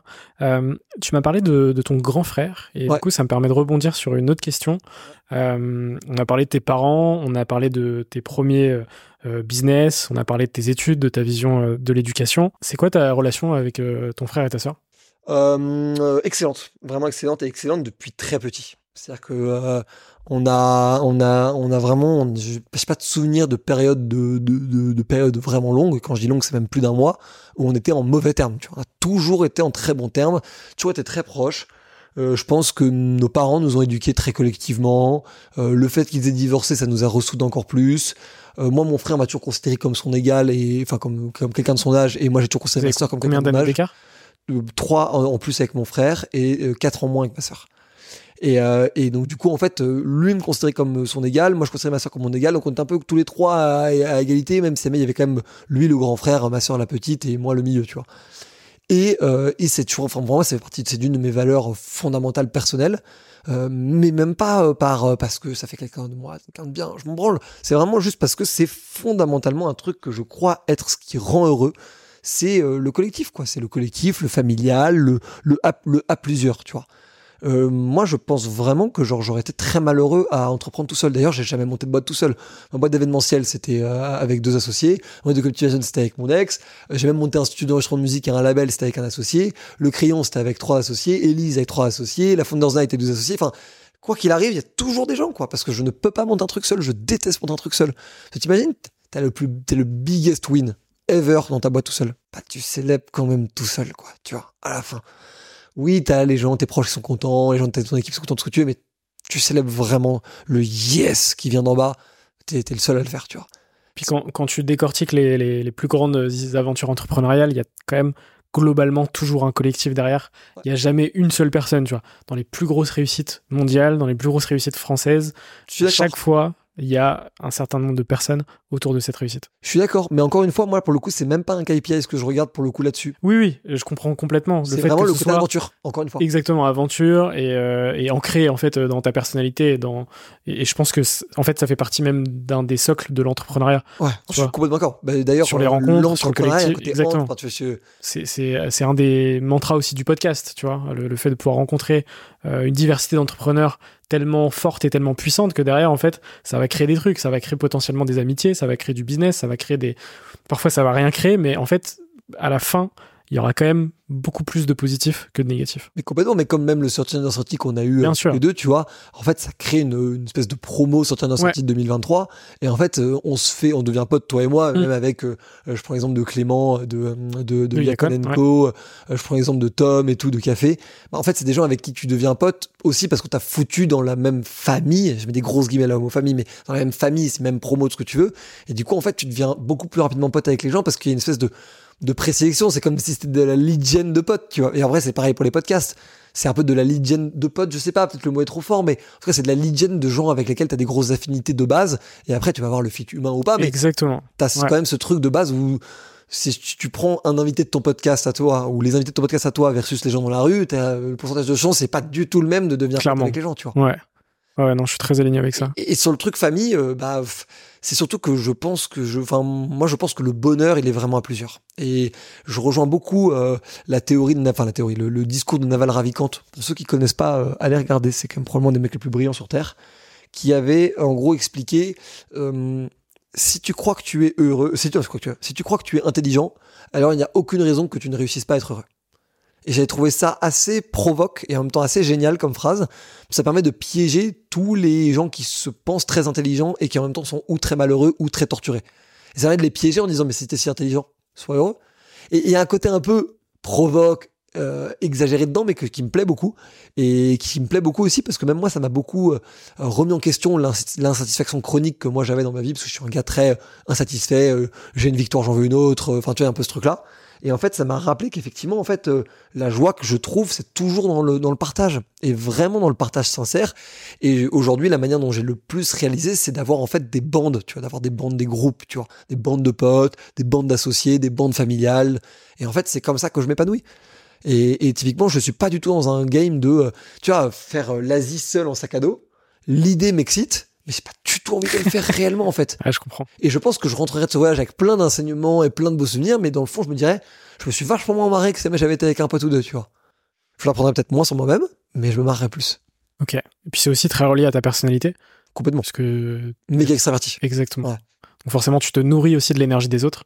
Et c'est aussi un booster, tu vois, qui te, qui euh, justement te pousse euh, sur euh, toutes tes actions, quoi. Complètement, mais je pense aussi que dans une ère où la solitude n'a jamais été aussi haute, euh, la meilleure stratégie de bonheur est d'être euh, d'être à plusieurs, quoi. ouais, je suis très très aligné avec ça. Euh, on va pouvoir parler du crayon, ouais. puisque enfin, tu as déjà raconté justement toutes tes aventures entrepreneuriales dans pas mal de podcasts. Donc on va passer direct à, à, ce sujet à ce sujet-là. le crayon, c'est un média que tu as créé début 2020 avec trois associés. Euh, au final, quand on regarde la date, on se dit waouh, euh, c'est giga récent en fait. Ouais, euh, j'ai l'impression que c'était une éternité. J'imagine que pour toi, ça a été, euh, il s'est passé tellement de trucs ressenti dix ans plutôt. Ouais, j'ai l'impression d'avoir vécu une série télévisée, genre franchement. Exactement. Donc janvier 2020, si je dis pas de bêtises, on est juste avant le Covid. Qu'est-ce qui fait que vous vous lancez à 4 sur ce pari, ce giga challenge de à la base créer le premier média de débat des 18 35, ans. exactement. Et, euh, et ensuite que ça devienne euh, au fil des mois, au fil des années, un groupe média euh, avec une agence RP, une agence de personal branding et un autre média. Ouais, c'est c'est ça a été enfin ça a été ça a été un peu c'était un peu chaotique en vrai la création. Pas chaotique dans le sens négatif dans le sens bordélique. C'était vraiment c'était le bordel c'était le bordel.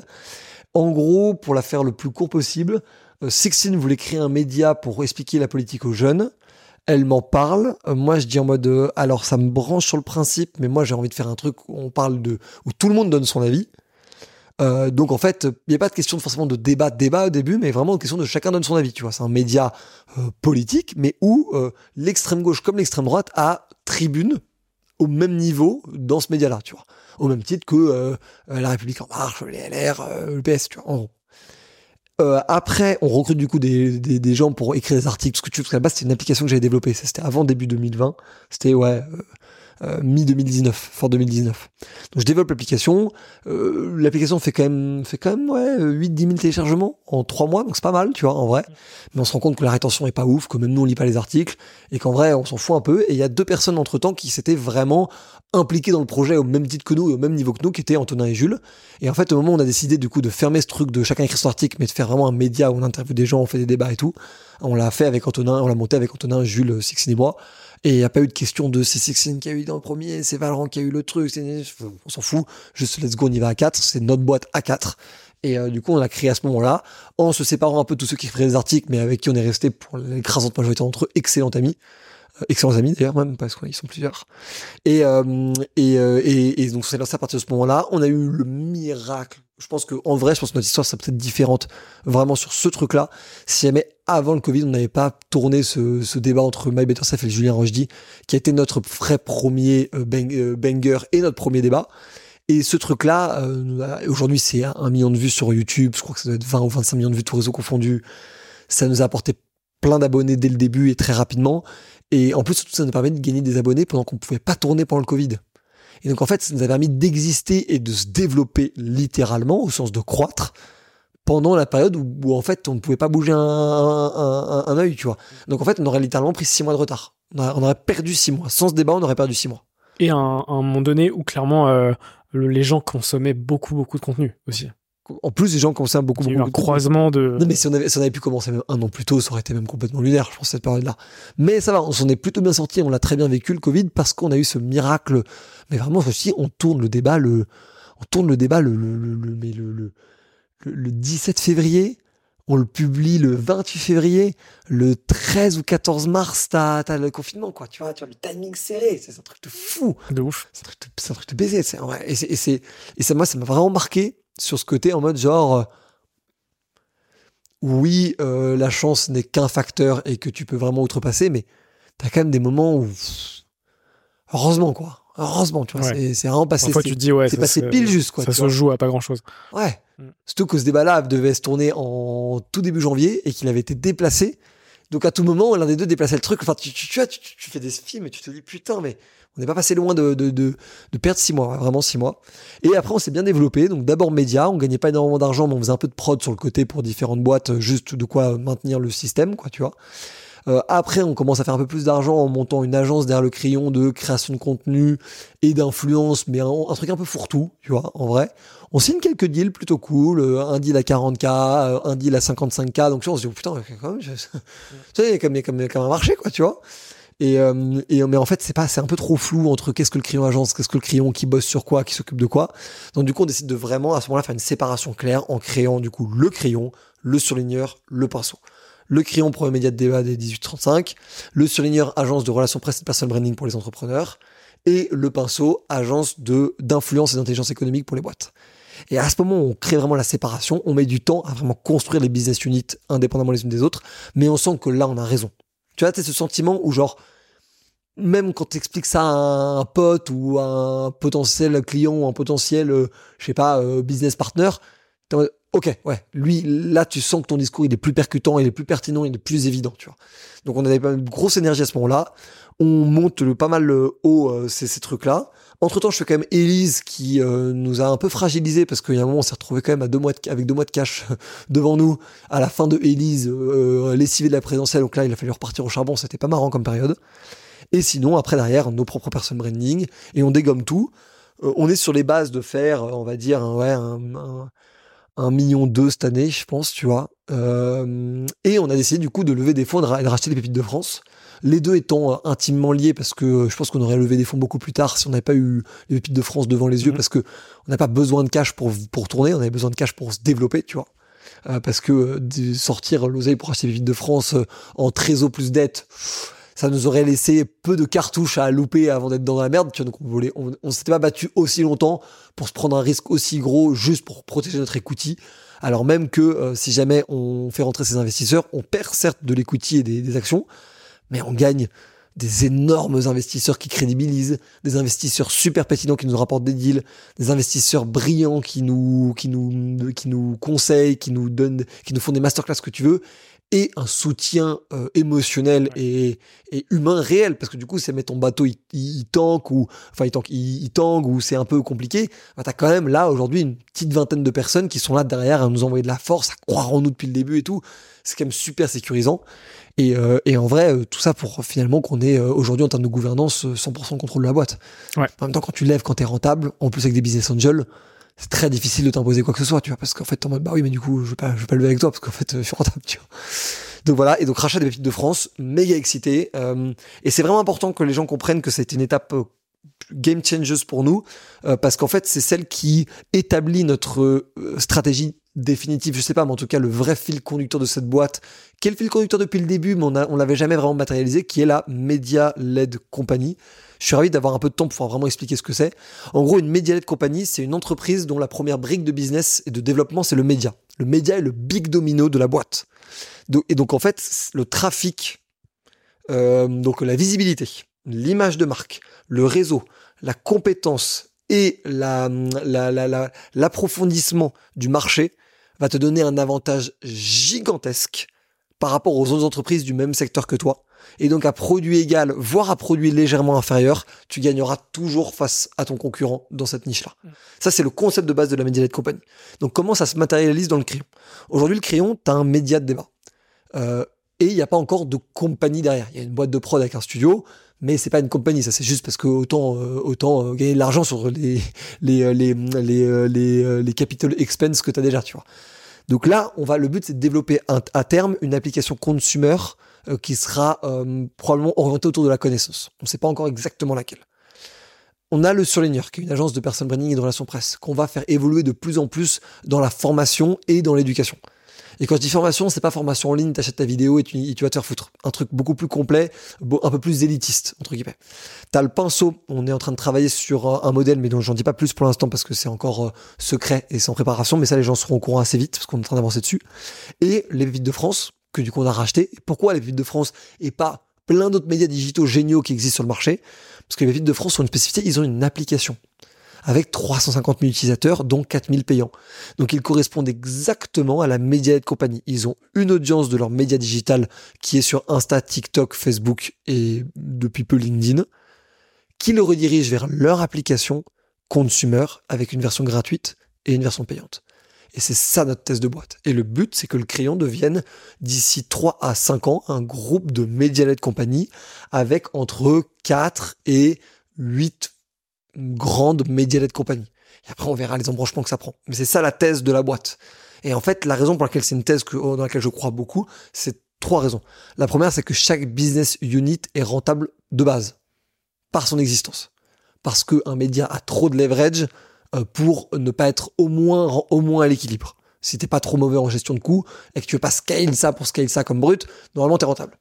Deuxièmement, avec le côté média de compagnie et pas juste média, t'es rentable at scale t'es même très rentable at scale.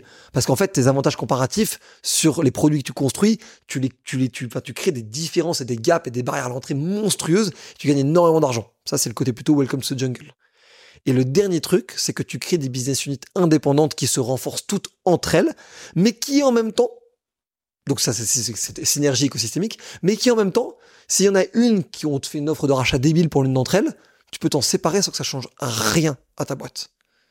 Et donc en fait, ça crée un modèle un peu hybride, un peu différent, pas vraiment start-up, mais en même temps pas, enfin plutôt plus proche d'une start-up que du que d'une PME, tu vois.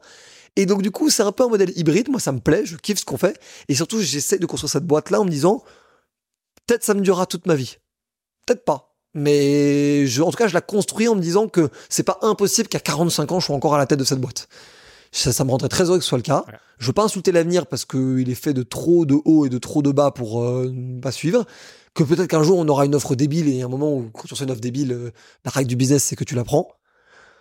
Mais, mais, mais je construis quand même cette idée-là. Ouais, tu le visualises comme un projet euh, très long terme. Exactement. Je fais pas ça comme, comme, je fais ça comme pour me, pour, pour exister dans l'écosystème entrepreneurial. Je le fais et, et en même temps, je pense que c'est difficile de, de développer un projet comme ça uniquement pour exister justement. Tu vois, enfin il y a un vrai, euh, y a une vraie âme euh, derrière. Et on s'est quand même lié à la boîte humainement, exactement. public. Exactement. Si tu veux monter une boîte juste pour la revendre, tu n'existes pas. Ouais. c'est exactement ça. Tu, voilà, tu, ne, tu n'es pas du tout présent sur ce média et c'est totalement l'inverse pour vous. Euh, j'aimerais faire un focus sur sur cette levée de fonds justement.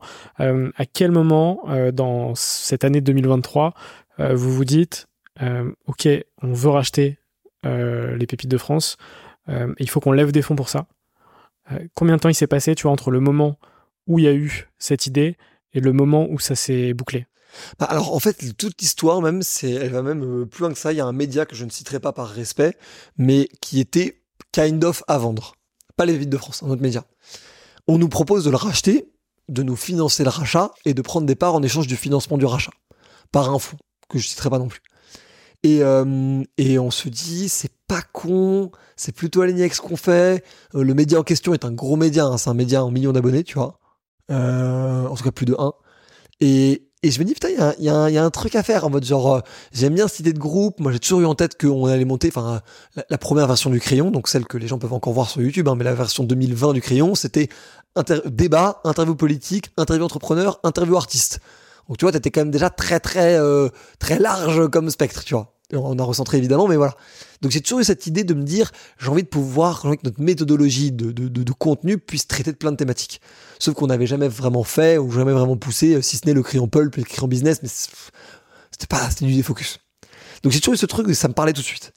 Mais finalement, le, à ce moment-là, euh, le, enfin, on nous proposait juste de nous filer du fric pour racheter la, boîte. Mais en fait, ça nous rajoutait du taf, sans nous rajouter du capital, et sans vraiment avoir de modèle de revenu derrière ce média-là, c'est un média qui faisait quasiment pas d'argent, qui avait beaucoup d'audience, mais qui faisait quasiment pas d'argent. ouais, tout. Et le fit avec le fondateur, le fit professionnel, parce que humainement, je l'aime beaucoup, mais le fit professionnel, j'étais pas, j'avais, j'avais une petite peur. Parce que si jamais on rachetait la boîte, ça devenait moi, ou enfin moi, moi en tant que CEO, mais ça devenait nos quatre les décisionnaires de ce qui se passait dans cette boîte. Et je sentais que le mec, hum, c'était pas aussi évident que lui dans sa tête. Bon, j'ai pas pris de risque. Euh, et donc du coup, j'ai décidé de euh, sortir euh, cette opportunité-là. Mais ça m'était resté en tête. Et du coup, je rencontre Lucas Roulier des Pépites de France il y a un an donc en 2022. Et euh, on se discute, il me montre, je trouve le projet ouf. On discute, on avance, on discute. Puis à un moment, euh, il commence à me dire que euh, son associé, qui était majoritaire, pourrait peut-être être intéressé de vendre un jour parce que il va peut-être pas faire ça toute sa vie. Ça le vénère, il a l'impression que ça va pas assez vite, tout ce qu'il y a avec. J'étais en oh shit, il y a une opportunité, on va y aller tout de suite. Parce que moi, pour le coup, je savais que ce truc, je savais que ce média-là, c'était un banger. Enfin, vraiment, c'est, je, je le sais, je le suis depuis que je connais Lucas. C'est, c'est tout est 20 sur 20. Après, Lucas est excellent, mais tout est 20 sur 20. Et du coup, je fais une première offre, décliner une deuxième offre. Et à ce moment-là, au moment où je fais l'offre, je n'ai même pas encore levé de fonds. Hein. Moi, je tente juste mon truc. Je commence à voir qu'il commence à avoir vraiment un sujet. Et là, à ce moment-là, vraiment un sujet, on pond un deck et on dégomme tous nos contacts parce que là, on a euh, bah, un mois, deux mois pour lever parce que le mec, lui, il veut vendre, il veut vendre vite. Et quand il a décidé de vendre vite, euh, après, euh, lui, il va aller voir d'autres acheteurs potentiels pour sortir le fric. Et vu qu'on vu combien on l'a racheté, beaucoup de gens se seraient alignés sur le prix qu'on l'a racheté, tu vois.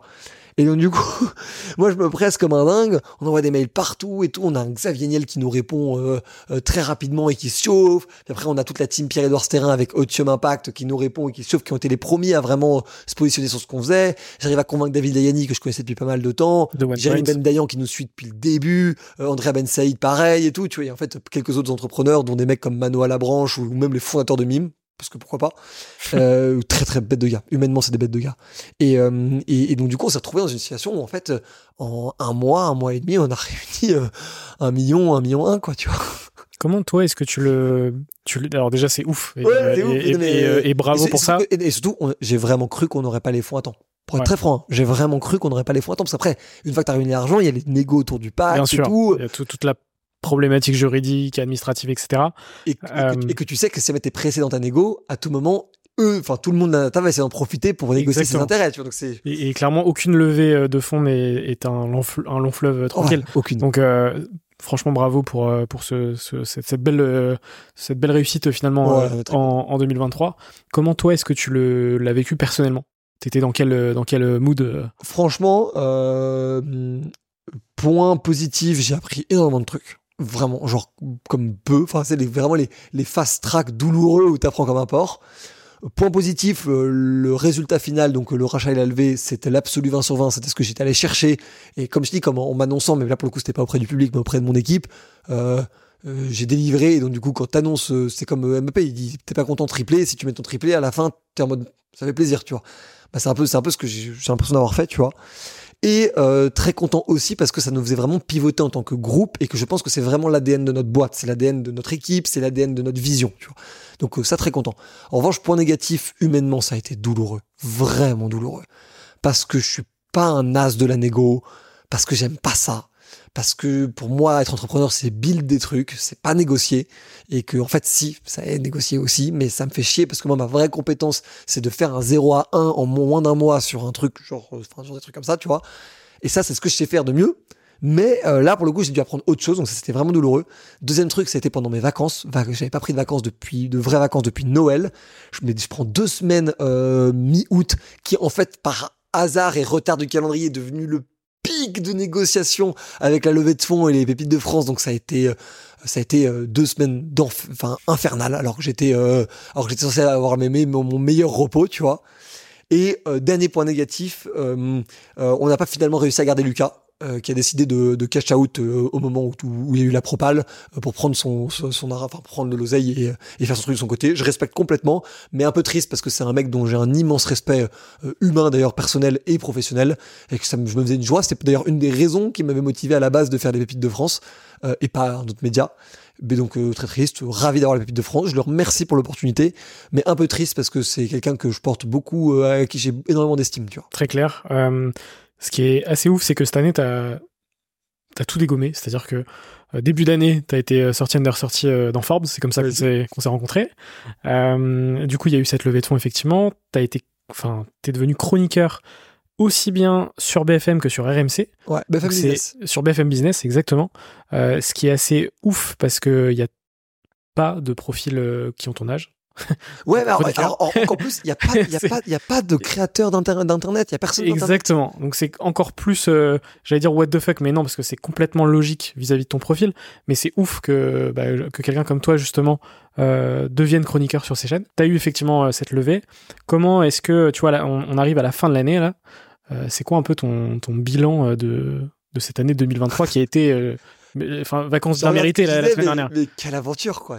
Quelle aventure de barge, quoi. C'est vraiment un truc de malade mental. Enfin, je réalise, en fait, je pense, je pense que je réalise pas, déjà, parce que je pense que quand tu travailles, mais c'est quelque chose que tu dois connaître, mais quand tu travailles dur. T'es dans un tunnel. T'es, dans un tunnel, mais surtout, t'as toujours cette impression que ça va moins, les résultats vont moins vite que ce que t'attendais dans ta tête.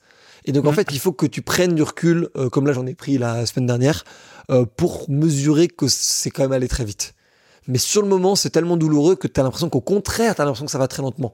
Ça fait un peu l'effet inverse d'une vidéo qui pète. Tu sais, une vidéo qui pète sur les réseaux sociaux, tu as l'impression que t'as, je dire que t'as pas mérité, mais que c'est waouh, c'est ouf ce qui m'arrive.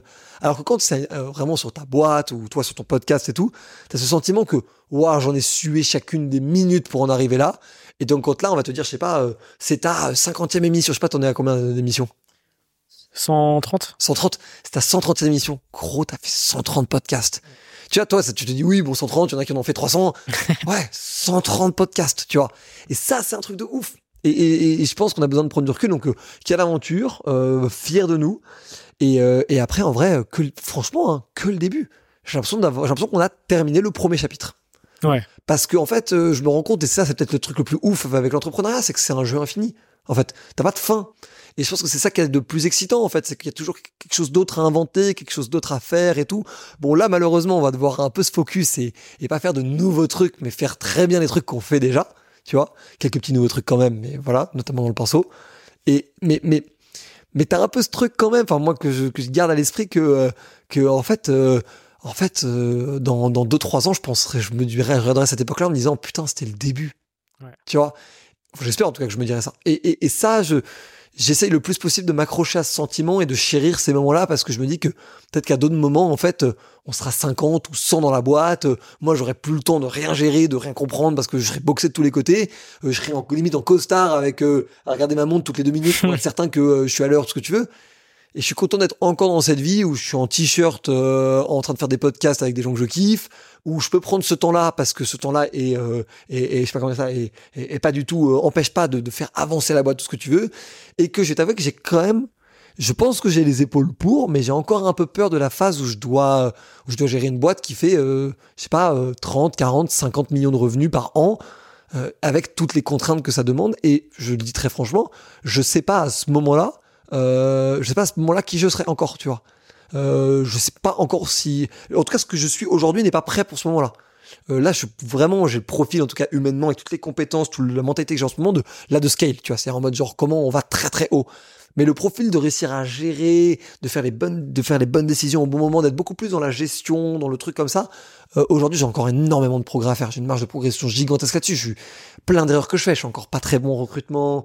Je suis encore pas excellent en management. J'ai des grosses lacunes sur la partie euh, pilotage financier, DAF et tout ce qui va avec. Enfin, tu vois, je me rends compte que je suis. Tu sais, c'est quand tu commences à passer des steps que tu te rends compte qu'il y a certains domaines que tu avais un peu mis sur le côté parce que c'est pas la prio. Et là, tu te dis, ok, d'accord, bah en fait. Euh, Là, je vais commencer à arriver à un stade où je vais commencer à être en retard, quoi, vraiment sur ces sujets. Un autre genre de stress, tu vois.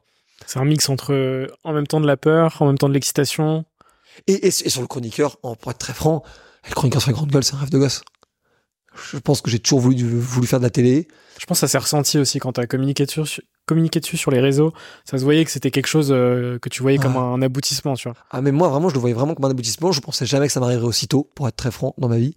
Et, euh, et surtout, j'ai j'ai construit le crayon. Euh, et là je dis je euh, spécifiquement parce que pour le coup ça c'était ma, euh, culture personnelle. J'ai construit le crayon en regardant On n'est pas couché, en regardant Ce soir ou jamais, en regardant Salut les terriens, donc en regardant en gros Hardisson, le Ruquier et, et comment il s'appelle? Et tu vois, en gros, à la télé. Et, et je sais que c'est un peu moins le cas pour Antonin Sexine et Jules qui eux avaient d'autres références. Et je sais qu'en regardant ça, le nombre de fois où je pétais un câble, j'avais envie de rentrer dans la télé pour dire mais gros, tu dis de la merde et tout, tu vois. Et là, tu peux le faire. là, je peux le faire. là, je peux le faire, gros. Ouais. Tu vois, il y a, y, y a, un moment où genre et, j'ai un truc aussi parce que c'est un truc que m'avait dit euh, mon parrain qui vit en, qui vit aux États-Unis, qui est quelqu'un dont je, donc, qui je suis très proche, euh, qui m'avait dit euh, attention en gros à, trop vite atteindre tes rêves parce que ça, ils peuvent à la fin devenir des choses banales avec lesquelles tu accordes plus de, plus de valeur, tu vois. Et pour être très franc, aujourd'hui, en tout cas c'est encore aujourd'hui le cas, sur un paquet de trucs qui m'est arrivé dans ma vie, euh, une fois qu'il y a un truc que je voulais et que j'ai et que ça me fait kiffer, ça n'arrête, ça arrête rarement de me faire kiffer. Tu vois, je vis dans un appart avec Jules et Anto qui est canon, on est trop bien et on vit une bête de vie dedans en coloc avec, euh, si ce n'était pas, si ce n'est pas avec nous, ça la faisait chier d'être avec des mecs, tu vois. Mais on, vit tous les trois. Je suis encore euphorique et j'ai même encore parfois encore aujourd'hui du mal à réaliser que je vis ce, ce kiff là alors que ça fait aujourd'hui ça fait quoi? Ça fait plus d'un an et demi qu'on est dans, dans cet appart là un an, un an et neuf mois. Et j'ai toujours, je suis toujours en même niveau de peut-être pas niveau même niveau de kiff mais je suis toujours en kiff ultime.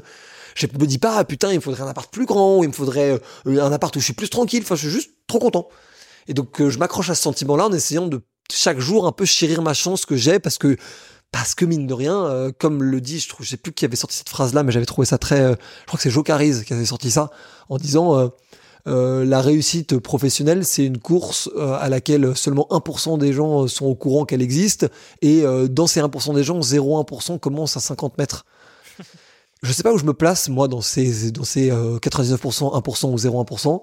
J'ai pas envie de me positionner moi-même parce que j'en parlerai peut-être pas ici ou peut-être un peu après, mais j'ai aussi eu des vrais moments de doute et des énormes difficultés en revanche, j'aurais jamais la prétention de dire que il euh, y a des gens qui n'ont pas vraiment vraiment eu beaucoup plus de difficultés que moi et qui n'ont pas eu surtout beaucoup moins de, de proximité de leurs rêves que moi. Et donc, euh, je veux au contraire aussi, euh, en fait, en profiter à fond parce que j'ai eu cette chance-là, donc autant que celui sur qui ça tombe en profite, tu vois, et que chaque personne qui arrive à accomplir ses rêves en profite, tu vois. On fait pas ça pour se flageller. En revanche, je pense que c'est sûr qu'un jour, euh, si slash quand j'aurais vraiment accompli des choses beaucoup plus grandes qu'aujourd'hui, je pense que euh, un truc en mode genre Diversity Days de Anthony Babkin ou les déterminés de Moussa Kamara, je pense que je m'impliquerais beaucoup dans un truc comme ça, où je créerais même le mien ou un truc qui ressemble parce que ça, ça ce truc, ce truc m'inspire beaucoup. Le fait d'aider quelques individus singuliers à transformer leur vie avec des conditions de départ euh, très difficiles, comme euh, je sais pas des, parents absents, mais genre absents, genre même orphelins, des euh, gens qui avaient des handicaps, des gens qui avaient des conditions ou de langue ou de de culture qui étaient pas du tout alignées avec le pays dans lequel ils étaient, tout ce que tu veux ça, pour le coup, c'est des choses qui m'inspirent pas mal, tu vois. Euh, vraiment. J'en discute beaucoup avec euh, euh, Amadou Dabitao de Banlieusards Nouveau. Je sais pas si ça te parle. Je connais bien. Qui a un, humainement un mec incroyable et qui a ce discours de redorer le blason intellectuel et humain des, des, des, enfin, et professionnel des quartiers. Et ça, ça, c'est une vision qui m'inspire. Ça m'a inspiré d'ailleurs depuis le premier jour où je l'ai rencontré, Amadou, tu vois. Parce que ça, je trouve ça incroyable, tu vois. Ça, c'est le genre de mission qui m'inspire. Et donc, du coup, nous, à l'échelle du crayon, réunir quoi, réunir putain, euh, détruire un peu le détruire un peu la culture de détester les gens au lieu de détester les idées. C'est relou, c'est relou, tu sais. Surtout qu'en plus quand tu connais backstage, je le dis hein, entre nous même s'il y a des gens qui nous écoutent mais il y a des gens ils sont en train de s'insulter sur la, télé, ils sont potes en vrai. Bien sûr, ça c'est Mais sauf qu'ils comprennent pas qu'ils poussent des gens à vraiment s'insulter en vrai, eux pour le coup. Parfois en venir aux mains. Et ça c'est pas marrant. Ça c'est pas marrant du tout. Justement, une, une dernière question sur, euh, sur ton job de, chroniqueur. Euh, comment tu as bossé justement le fait de t'adapter au format télé? Parce que le format web, on le, dur, hein. connaît. C'est dur. Euh, c'est du format long, c'est du format où tu as le temps de parler. Format télé, c'est tu dois limite lancer des punchs. Euh, tu as des temps très courts de parole, du 30 secondes, 60, 90, voire 120. Comment est-ce que tu t'es, comment est-ce que tu as bossé euh, ce, sujet-là en fait Alors j'avais un tout petit peu de, de, practice euh, euh, sur les formats courts vidéo Instagram. Parce qu'en fait c'est assez proche. C'est un peu une vidéo, une idée, un point, un argument, un chiffre. Enfin tu vois, c'est le genre de logique où tu peux pas rentrer dans la subtilité. Mais en revanche, tu peux faire des points un peu grossiers et puissants sur un sujet du genre par exemple euh, je défendais euh, je défendais le, la légalisation du cannabis dans, une des émissions. C'est un truc voilà un peu de notoriété publique que je suis pour mais sans en faire enfin je, suis complètement pour être très franc. Mais en tout cas si on me pose la question je suis pour tu vois. Et je disais en fait pour une raison toute simple c'est qu'en fait tout l'argent qu'on dépense donc c'est ça mon argument tout l'argent qu'on dépense à lutter contre le cannabis on, lutte mal dessus parce que ça nous coûte plus d'argent et ça nous rapporte zéro. Là, on pourrait lutter plus efficacement et avec plus de moyens si on le légalisait. En gros. Et ça, c'était un argument très simple. Mais en fait, des arguments pour euh, la légalisation du cannabis, j'en ai, ai plein. Je pourrais te comparer le cannabis et l'alcool. Je pourrais t'expliquer que, en fait, il y a énormément de gens pour qui c'est, euh, on va dire, une, ça, c'est, c'est un échappatoire, au même titre que des gens s'échappent dans le gaming, s'échappent dans, euh, dans bah, l'alcool, mais dans, plein d'autres choses, dans le sport ou autre. C'est pas très simple de ce que tu veux. Je pourrais aussi te montrer que des pays qui l'ont légalisé ont pas de problème de toxicomanie réelle avec le cannabis, en tout cas moins qu'en France. Enfin, je peux prendre plein d'exemples qui seront, mais ce, ce jour-là, sur, sur RMC, j'avais pris cet exemple en disant, en fait, aujourd'hui, l'argent qu'on, aujourd'hui, on ne peut pas vraiment faire de la prévention sur le cannabis parce que ce n'est pas légal. Donc, on a peu d'argent et en plus, faire de la prévention sur un truc illégal, c'est pas possible. C'est un truc débile un peu en France, mais c'est pas possible. il ne peut pas y avoir une publicité du gouvernement pour dire ne prenez pas de coke, par exemple. Parce que comme c'est illégal, le gouvernement ne peut pas en parler. Je sais sais plus quelle est la raison exacte, je te ressortirai le truc. Et voilà. Et du coup, je dis, bah, en fait, c'est trop con. Et ça, tu peux le défendre beaucoup plus facilement en 1 minute 30 que si tu dois faire un plaidoyer de 20 minutes pour. Bien sûr. Et, ça, c'est le selon, enfin, selon moi le genre de logique que tu apprends beaucoup le, format court. Et après, l'autre truc, c'est euh, bah, tout simplement l'art de raison de, Schopenhauer, tu vois. En vrai, tu te bouffes l'art d'avoir raison, et après, tu, tu, joues un peu avec ça, tu vois. Tu peux être très, très, très euh, malhonnête, tu peux être très sophiste. Ça, ça m'est arrivé de l'être une ou deux fois à la télé, le moins possible, mais parfois tu laisses, c'est quand même très marrant. Ouais, ça reste un jeu aussi. Euh. Ouais, en vrai, ouais. Exactement. on va pouvoir passer à la partie bilan de cette aventure avec deux questions. Euh, la première, c'est quel a été le moment le plus difficile de ton aventure entrepreneuriale?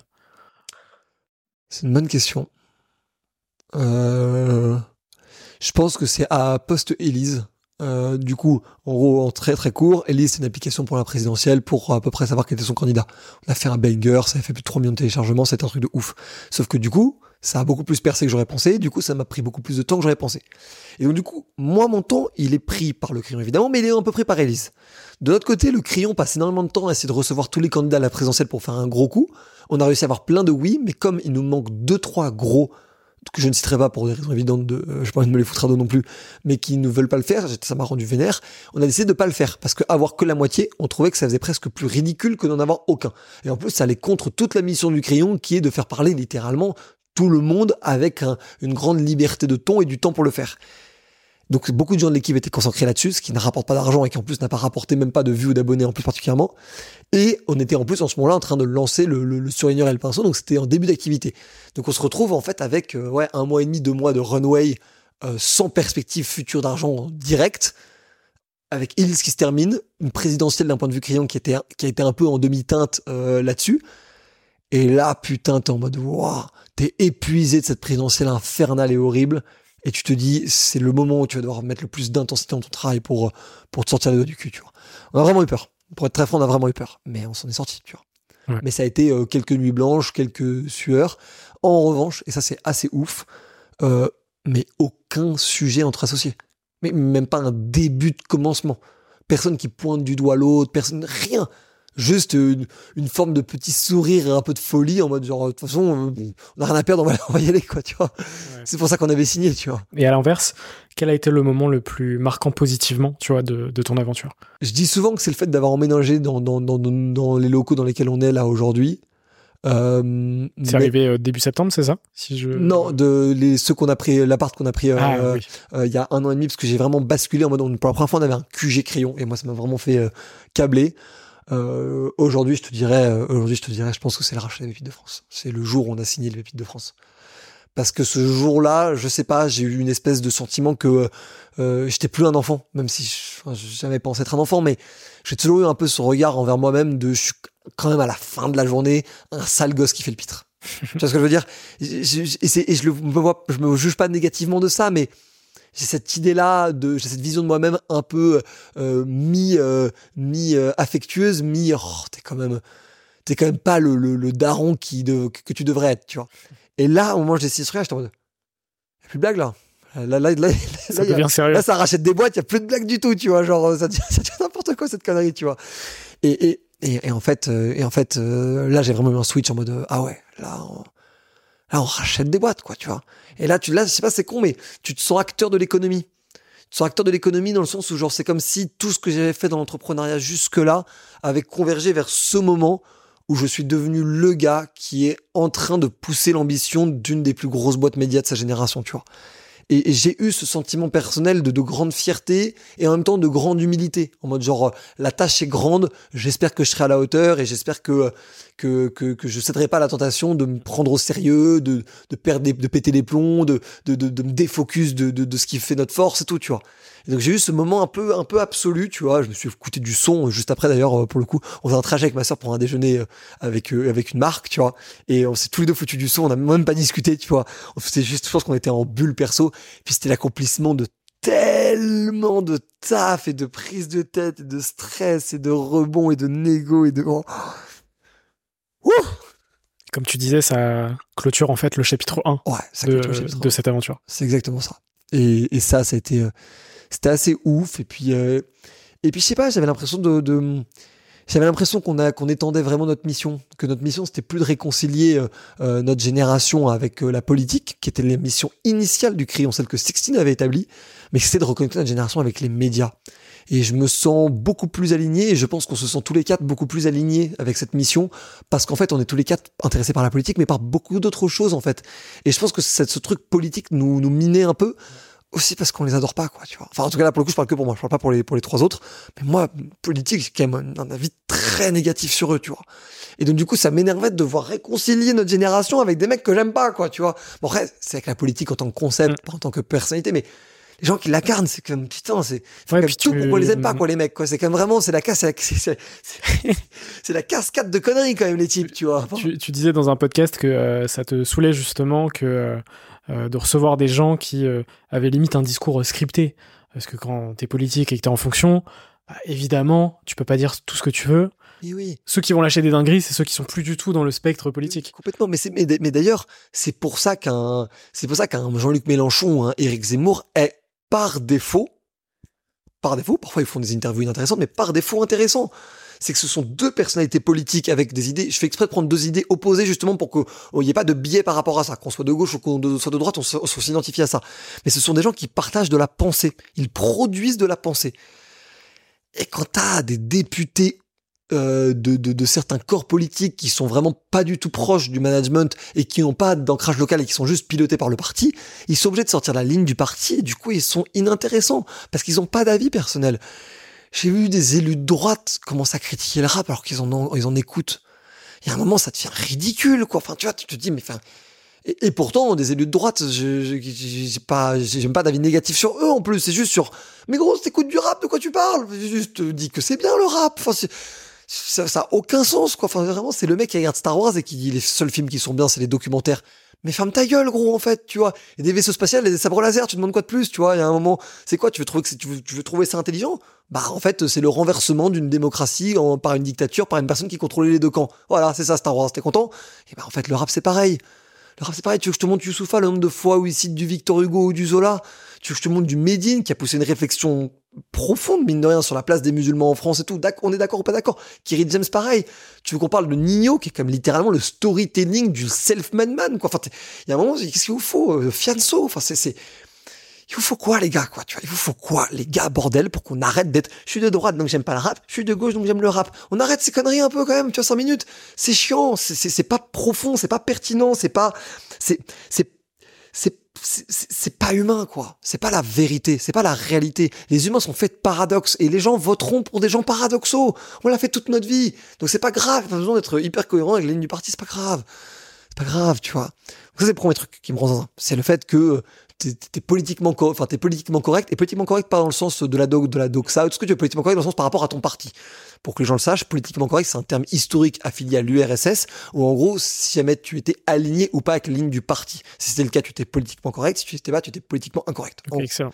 Bref, c'est pour la petite histoire. Mais en gros, politiquement incorrect, c'est une des avec son parti. Donc ça, ça me fait chier. Deuxième truc qui me fait chier, le manque de curiosité pour ce qui se passe de nouveau. Putain, il n'y a pas un politique qui est capable de parler de crypto? Genre, on parle quand même littéralement d'un actif financier dont 8% des Français, 15% des Américains en détiennent au moins, au, au moins 1000 dollars ou 1000 euros.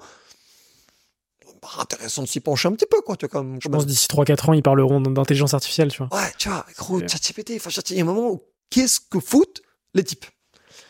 Vraiment, là, vraiment, j'insiste. Climat, d'ailleurs, réchauffement climatique, par exemple. Qu'est-ce que foutent les types? Troisième sujet, euh, sur les politiques. Vraiment, je suis content de vider mon sac parce que. Vous ferez des grandes carrières si vous êtes très bon. Vous ferez pas des grandes carrières si vous êtes tout le temps en train de faire votre petit calcul de performance personnelle. Soyez des grands des grandes personnalités politiques et vous ferez des grandes carrières politiques. Arrêtez de penser à votre gueule. Il y avait eu je sais plus, une espèce de truc de news de Gérald Darmanin vexé de pas être Premier ministre. Mais gros, en fait, euh, fais ton job de ministre de l'Intérieur, en fait. En fait, tu vois, c'est, on s'en fout. Tu seras nommé Premier ministre si tu seras nommé Premier ministre, c'est tout. T'arrêtes de chialer, quoi. C'est, c'est, non, mais vraiment, c'est saoulant au bout d'un moment, tu vois. Fais ton job et si t'es très bon, tu seras nommé ailleurs. Mais arrêtons les petits calculs politiciens. Sandrine Rousseau aux, aux écolos. Mais Sandrine Rousseau, elle dit plein de trucs super intéressants, mais, mais elle est plutôt LFI, Sandrine Rousseau. En vrai. C'est ok d'ailleurs qu'elle soit LFI, c'est très bien qu'elle soit LFI. C'est un super parti, la LFI. Mais, mais, mais c'est. Mais pourquoi être dans l'écologie des Verts? C'est pas le bon parti. Tout- le, son- le camp n'est pas derrière elle. Enfin, je sais pas comment dire ça. C'est bizarre à dire, tu vois. Mais, et ça, c'est pas la seule d'ailleurs. des gens qui sont euh, censés être de gauche, mais en fait, quand t'écoutes leur discours, les mecs sont, sont LR, tu vois. Soyez dans le bon camp, quoi. soyez dans le camp qui sont le camp de vos idées. Et euh, le dernier point, ne voyez pas, s'il vous plaît, la politique comme un job, quoi. Ne voyez pas la politique comme un job. Venez accomplir une mission. Et si on vous fait continuer de faire confiance, vous pouvez la continuer, cette mission. Si on vous fait plus confiance, vous retournez faire votre life. Vous êtes capable de faire de la politique, vous êtes capable d'être ministre ou député ou autre, vous êtes probablement des capacités de gagner au moins autant d'argent ailleurs et dans des boîtes en vrai plutôt stylées, plutôt trucs. Plus, généralement, tu te fais un réseau de cinglés quand t'es politique, donc tu te recycles quand même assez facilement. Arrêtez d'être obsédé de vous accrocher à votre, petite chaise de pouvoir, tu vois. Et voilà, c'est juste, c'est un, mélange de plein de trucs, mais qui, qui fait que, que, que je, suis- un peu vénère contre les politiques. T'as des trucs cool, t'as des gens cool, t'as des gens qui ont des trucs intéressants. Je trouve que Glucksmann, Raphaël Glucksmann a une vraie pensée politique euh, intéressante. Je trouve que c'est aujourd'hui probablement le, le, le, le, le- vrai, euh, la vraie gauche entre Macron et la LFI, c'est Raphaël Glucksmann aujourd'hui, je trouve. Et il a une vraie, euh, un logiciel politique vachement intéressant, très cultivé et tout. Je trouve que David Lisnard a un discours sur la simplification administrative qui est archi brillant et qui est ultra nécessaire en France. Je trouve que euh, Paul Idi, je sais pas si ça te parle, le, un peu le, c'est un peu le, le, mec du numérique ou le député des startups. J'ai oublié exactement quel est son job, mais c'est un, une personnalité politique de la République en marche qui parle beaucoup de, de, de, de, startups et d'économie numérique. Et je trouve ça passionnant et je trouve ça bien qu'un politique en parle. c'est cool de faire ça. Tu vois, il y en a quand même quelques-uns qui font des trucs cool. Et oui, non, c'est clair, faut pas mettre tout le monde dans Et je me me porte pas garant pour ces trois-là. Euh, En vrai, je les connais pas, je connais pas leur position, j'ai juste vu ça de loin et c'est mon analyse. Mais en gros, ras-le-bol des politiciens. Ouais, je, je suis très aligné avec, euh, avec tous les points que tu as pu euh, lister. Même si je fais, je fais toujours les, les formes parce que les gens parlent pas pas tous les mêmes, pas tout dans le sac, pas tout dans le y a pas besoin de le Les gens ont préciser, le droit de changer, tout ce que tu veux. mais globalement, je, je, ça m'a un peu vénère, quoi.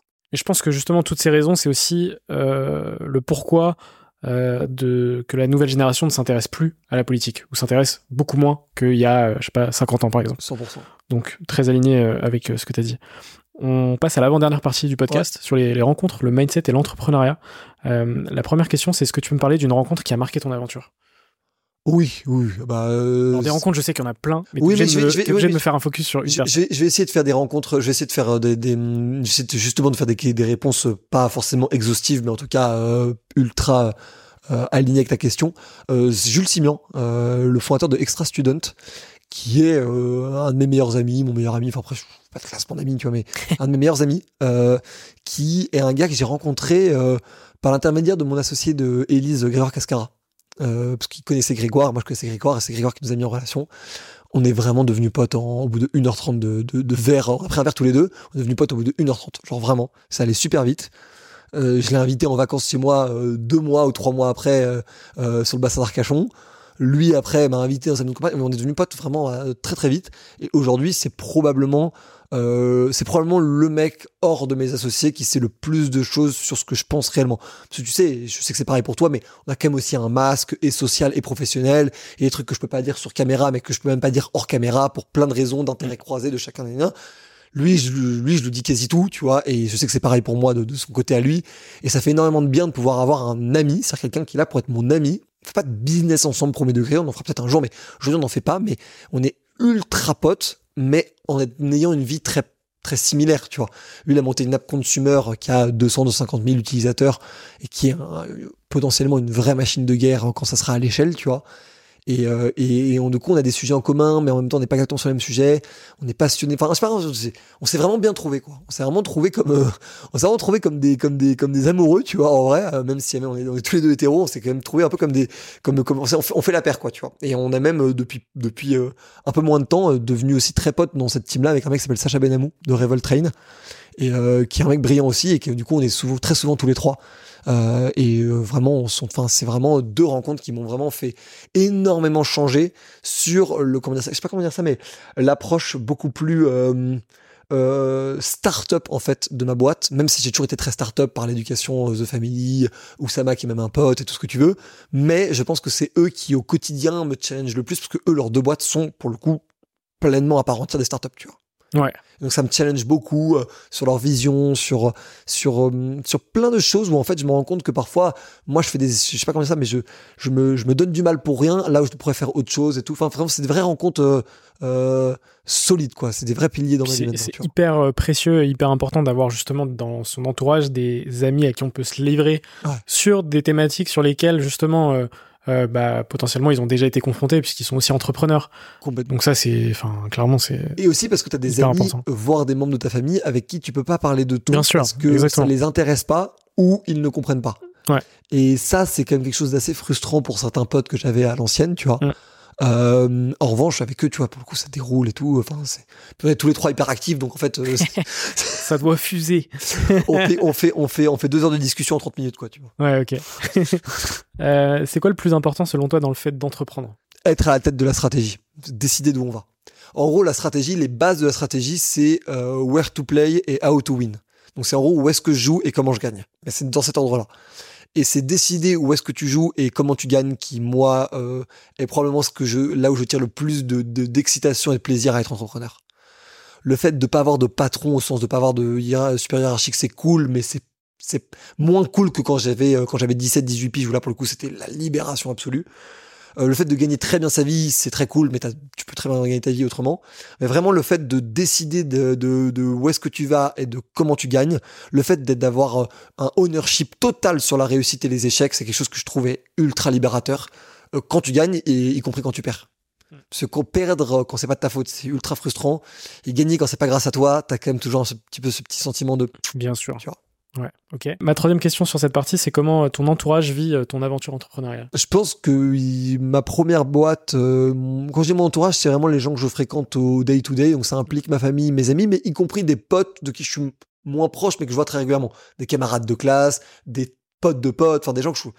Euh, les gens l'ont beaucoup perçu comme... Euh, euh, ah, on va voir ce qu'on va voir parce que comme si j'ai toujours été une grande gueule j'ai toujours euh, j'ai toujours été un peu prétentieux donc euh, gens étaient un peu en mode on va voir ce qu'on va voir.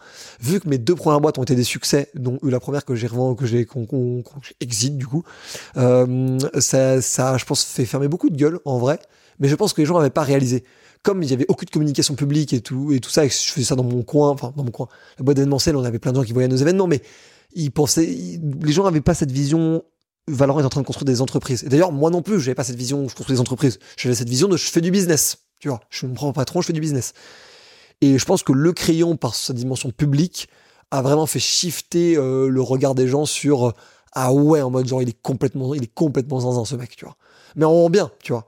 Et, euh, moi, ça m'a fait beaucoup de bien pour le coup de, de, de, de, sortir de ce cycle de ma construction de vie d'entrepreneur par justement euh, ce côté le crayon, truc très public, tout ce que tu veux. J'étais trop une grande gueule pour rester entre quatre murs euh, et, et, être connu que par les gens que je fréquente en vrai.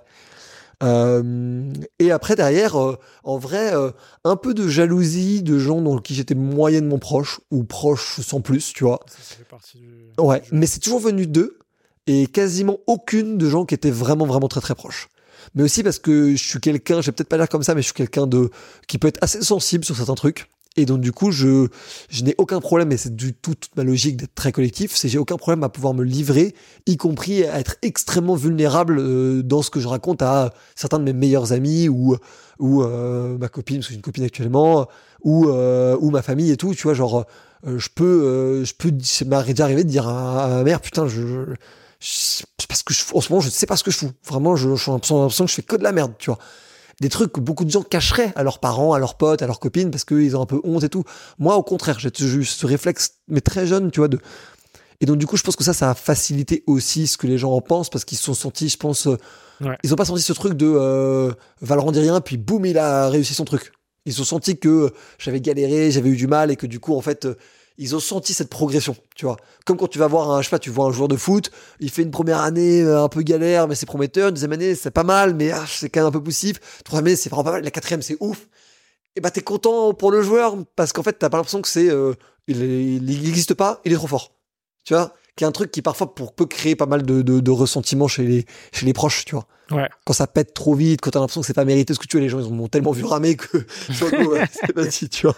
Ouais, t'as toujours ce besoin d'extérioriser finalement. que, que... Ok. Euh, dernière question avant de passer à la dernière partie euh, du podcast. Comment est-ce que tu relis le, pro et le perso? Les deux sont très liés, en vrai, aujourd'hui. Surtout quand on entreprend, finalement. Surtout quand on entreprend en public, je suis d'accord. Surtout quand on entreprend euh, avec euh, des gens avec qui tu es très proche. Surtout quand tu vis avec tes colocs. Enfin bref, enfin tu vis avec tes colocs, tu vis avec tes, euh, avec tes associés. Enfin bref, beaucoup de trucs. Mais aujourd'hui, je le vois, je vois pas vraiment ce côté équilibre vie pro perso comme une séparation claire. Et ça m'intéresse pas d'ailleurs de faire ça comme ça. Je le vois comme des moments où j'ai des responsabilités, des moments où j'en ai pas, en fait. Et moi, cette séparation, elle se fait juste là. Donc j'ai des moments où j'ai des responsabilités, euh, la semaine, ou même certains trucs le week-end que j'ai calé, tout ce que tu veux. En revanche, en ça, je n'ai pas de responsabilité. C'est-à-dire que genre, si je ne réponds pas, c'est pas grave. La personne attendra lundi, sauf s'il y a urgence que tu veux. Tu vois, j'ai toujours l'ownership de mon business, mais tu vois ce que je veux dire. Et donc, du coup, aujourd'hui, je le fais beaucoup mieux qu'avant, parce que du coup, en fait, je me force à couper au moins un jour par semaine. Couper complètement parce que généralement je bosse quand même, je bosse quand même quasiment tous les samedis en vrai, et je me force, premier degré, à sortir tous les vendredis. Euh, y compris quand j'ai la flemme de sortir et que j'ai envie de me mettre un film, pour me torcher la gueule euh, ou, autre chose, tu vois. Euh, parce que j'ai besoin d'évacuer, de voir des gens, de, de, de, me vider la tête, tu vois. Et là, je viens de sortir d'une semaine de vacances aux États-Unis avec du coup Jules et Sacha, dont je parlais plus tôt. et là, j'ai coupé complètement, y compris téléphone où j'ai très peu répondu. Je devais répondre à mes messages une fois par jour max et tout ce que tu veux. Ça va faire bien fou. Vraiment, ça faisait dix mois que j'avais pas fait ça et euh, je pense que je ferai ça, euh, je pense, euh, soit une semaine tous les trois mois, soit deux semaines tous les six mois, tu vois. Un truc vraiment où tu coupes, tu, tu disparais de la carte, tu processes tout pour que ça tourne sans toi, tu vois. l'importance de, de, recharger les batteries pour euh, tout défoncer euh, derrière quoi. Mais après il y a plein de moments où je bosse et j'ai pas du tout l'impression de bosser et ça me repose, tu vois. Typiquement quand je bosse sur mon contenu, ça me repose pas mal. Euh, quand je bosse sur l'optimisation de ce qu'on fait, tu sais il y a plein de trucs dont nous on a quand même créé tellement de trucs que parfois faut optimiser une petite photo par-ci, une petite légende par-là-dessous. Ça ça me passe, j'adore j'appelle ça lustrer la, la, la, la, voiture, tu vois. J'adore faire ce truc un peu comme ça voilà, tu vois, mais aujourd'hui, euh, je me vois encore jusqu'à mes 28, 29 euh, ans comme étant concentré à 90% de mon temps sur le pro, quoi, tu vois. Ok, et eh ben écoute. Tout en étant très heureux de faire comme ça. On va pouvoir passer à la dernière partie euh, du podcast avec quelques petites questions rapides. À chaque fois, tu as évidemment le, temps d'y répondre. la première, c'est qu'est-ce que tu fais pour aller mieux? Sport. Sport, putain. sport. Pote. sexe euh, film. Putain, film. Gros, gros film, gros délire film. Ouais, en vrai, en vrai, c'est surtout ça. Ok. Surtout ça.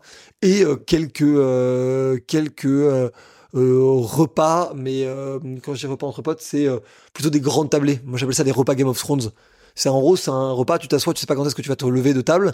En fait, c'est que des conneries, généralement des gens un peu improbables, j'espère mélange des groupes et tout. J'espère que ça se finit pas comme dans Game of Thrones. Non, ça se finit pas comme dans Game of Thrones. Non, ça, ça euh, J'aime bien le Pas encore, en tout cas. mais, euh, mais non, ça se finit pas comme dans Game of Thrones. Mais en gros, juste, tu t'assois à table avec, euh, soit au resto, soit chez quelqu'un. Et juste, en revanche, tu t'enquilles. Et puis, pour le coup, c'est, ça le but, c'est de dire que c'est des conneries. Ouais, le but, c'est de dire que des conneries. C'est, cool. c'est négatif, quoi, à table, tu vois. C'est ça le projet. ok. c'est quoi ton plus grand rêve? Acheter un club de foot putain, acheter un club de foot, c'est ça. Euh, et, et si je dois vraiment être encore plus spécifique, acheter un club de foot à Paris qui n'a pas une histoire ultra développée. Comme ça, tu peux créer tout un récit autour de ça. Et j'aimerais en faire un club ultra hardcore, ultra radical, ultra populaire. Pas politisé, mais radical populaire. Et quand je dis radical populaire, c'est vraiment faire l'Atlético de Madrid de, de, de, Paris, quoi. Faire de l'Atlético de Paris, quoi, en gros. Et, euh, et, euh, et, en vrai, euh, le PFC est à, en tout point exactement ce qu'il faudrait. Juste pour être très franc, j'ai peur que ça vaille trop cher ou que quelqu'un d'autre le fasse avant que j'arrive à moi-même à des sommes financières où je pourrais effleurer l'idée que ce n'est peut-être pas qu'un rêve, tu vois. Oui, puis c'est clair que le vouloir concurrencer le PSG, c'est aussi quelque chose de sexy, je pense. Ouais, mais là, ça serait même pas concurrencer le PSG, ce serait créer un club de Ligue 1 qui s'il se qualifie pour la Ligue Europa, c'est une très grande réussite et tout le monde fait la fête, mais qui plutôt vise la Coupe de la Ligue et le ventre mou du championnat, qui survit avec un budget raisonnable, mais qui est surtout une machine de guerre marketing et d'image sur nous, on est la France d'en bas qui se donne du mal pour aller tout en haut. On est anti-fric qatari, on est très pro, pro-français, euh, un peu patriote, très banlieue, très rappeur, euh, tu vois, mettre des ninos dans le capital, tu vas faire des délires, un délire comme ça, tu vois. Un vrai club de, de, de, de, de, de titi parisiens, tu vois. je, vois, je, vois, je vois le délire. Euh, c'est quoi ta plus grande peur? Euh, La mort, c'est trop facile, je pense, en vrai. je pense que ma plus grande peur, je pense, c'est d'oublier. j'ai énormément peur de perdre la mémoire et d'oublier ce que je sais, ce que je sais faire, les gens que je connais, les souvenirs que j'ai eus avec eux je pense que ça, c'est quelque chose qui me fait vraiment bader. Je pense que l'Alzheimer est probablement le seul truc euh, qui, me, qui me mettrait en dépression de tout. C'est le sentiment que je me souviens plus de tout. Euh, euh, j'aurais envie de me souvenir de tout en fait tu vois. J'aurais envie de me souvenir de ce, de ce podcast là dans, dans 20 ans ou dans 30 ans. J'aurais envie de me souvenir de cette émission à, à, à, à RMC où où, euh, où, j'ai euh, où j'ai failli euh, louper ma première soirée RMC parce que j'ai dit une énorme connerie dès la première dès la première émission et tout. Enfin je vais me souvenir de ça et je vais m'en souvenir toute ma vie tu vois. Et, et j'ai très peur de ça. Et sinon de pas avoir d'enfant. Okay. ça me fait peur de pas avoir d'enfant. Est-ce que tu as un livre à me conseiller? Euh, oui, j'en ai même plein, mais je pense que le plus intéressant, euh, c'est euh, pour en plus sortir un peu des bouquins entrepreneurs un peu récurrents, c'est Homo sapiens et ou Homo Deus de Yuval Noah Harari qui est quand même une masterclass de compréhension des, des, des, civilisations, des sociétés et des, des croyances collectives, des récits collectifs. Mhm. Et je suis passionné par les récits et ça t'aura pas échappé que c'est littéralement les trois dernières boîtes que j'ai montées, c'est-à-dire le crayon, le, euh, le Elise et la Founders Night. c'est quand même trois boîtes qui sont littéralement des drapeaux derrière lesquels les gens se foutent pour défendre ces drapeaux-là. Et c'est en fait très inspiré, ou en tout cas c'est peut-être pour ça que ça m'a inspiré, euh, de Yovan Harari et de sa, sa, thèse de en fait euh, il n'y a rien qui structure plus l'humanité que les grands récits quoi. en gros. Donc euh, bientôt une, une maison d'édition. Non, je, je, suis, Ah, franchement, je pense pas Je parce que je, je lis pas du tout assez. En Ok. vrai, je lis, je lis- pas du tout assez. Est-ce que t'as un film ou une série à me conseiller? Euh, sur la série Entrepreneur, c'est Billions. J'ai l'impression que le nombre de Français qui l'ont vu est ridicule, alors que c'est C'est Suits en mieux pour parler plus business.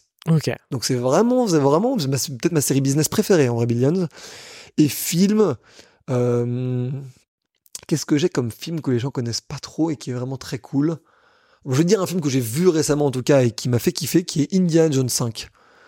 Je m'attendais à voir un film moyen plus euh, d'une d'une série de films que j'avais adoré mais qui que j'ai pas vu depuis longtemps. Et le 5 est extraordinaire. Il est vraiment trop bien. C'est peut-être mon préféré de toute la saga. Et en plus, je l'ai regardé dans l'avion dans des trop mauvaises conditions et tout, mais euh, c'est de la balle, quoi. C'est vraiment de la frappe. Ok. Je Indiana Jones 5. me, je me note euh. Euh, y a-t-il une question que tu aurais aimé que je te pose mais que je ne t'ai pas posée? Euh, ouais. Dis-moi. Contre qui tu te bats? Vas-y, dis-moi. C'est dur à dire. C'est en vrai, c'est dur à dire parce qu'en fait, avec le cri, on a tellement rencontré toutes les strates de la société qu'en fait, euh, c'est difficile d'antagoniser qui que ce soit parce qu'en fait, t'as vu la face humaine de tout le monde. Mais euh, mais je pense que fondamentalement, je me euh, je me bats contre le statu quo en fait. Je me bats contre euh, les gens qui qui qui veulent euh, en fait je me bats contre les gens qui sont contre le fait que la société avance et progresse dans le bon sens parce que ça menacerait leur monopole leurs intérêts ou le fait qu'ils capitalisent sur le statu quo tu vois ce que je veux dire? Je me bats euh, fondamentalement contre toute personne qui profite de l'état actuel de la société pour euh, être bien et ne pas avoir à faire plus pour être bien. J'ai vraiment, je crois, je crois vraiment, et en plus, je pense qu'avec les outils et, la génération qu'on a là en France, on a vraiment moyen de faire un pays de ouf. Et j'ai l'impression que c'est un mélange de plein de trucs qui fait qu'on ne le fait pas. C'est un mélange de, de, de, de coordination entre les leaders ou les jeunes leaders entre eux.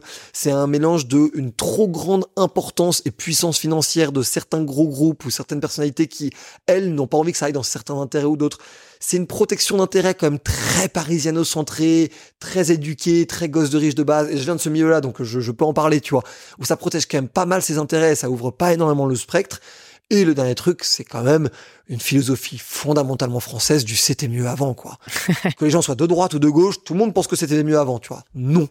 C'est juste pas vrai. C'était très bien avant, c'était très stylé avant. Putain, la France est trop stylée. France de Charlemagne, France de Louis XIV, France de Napoléon, France de la Révolution, euh, France de, de- des Trente Glorieuses et tout.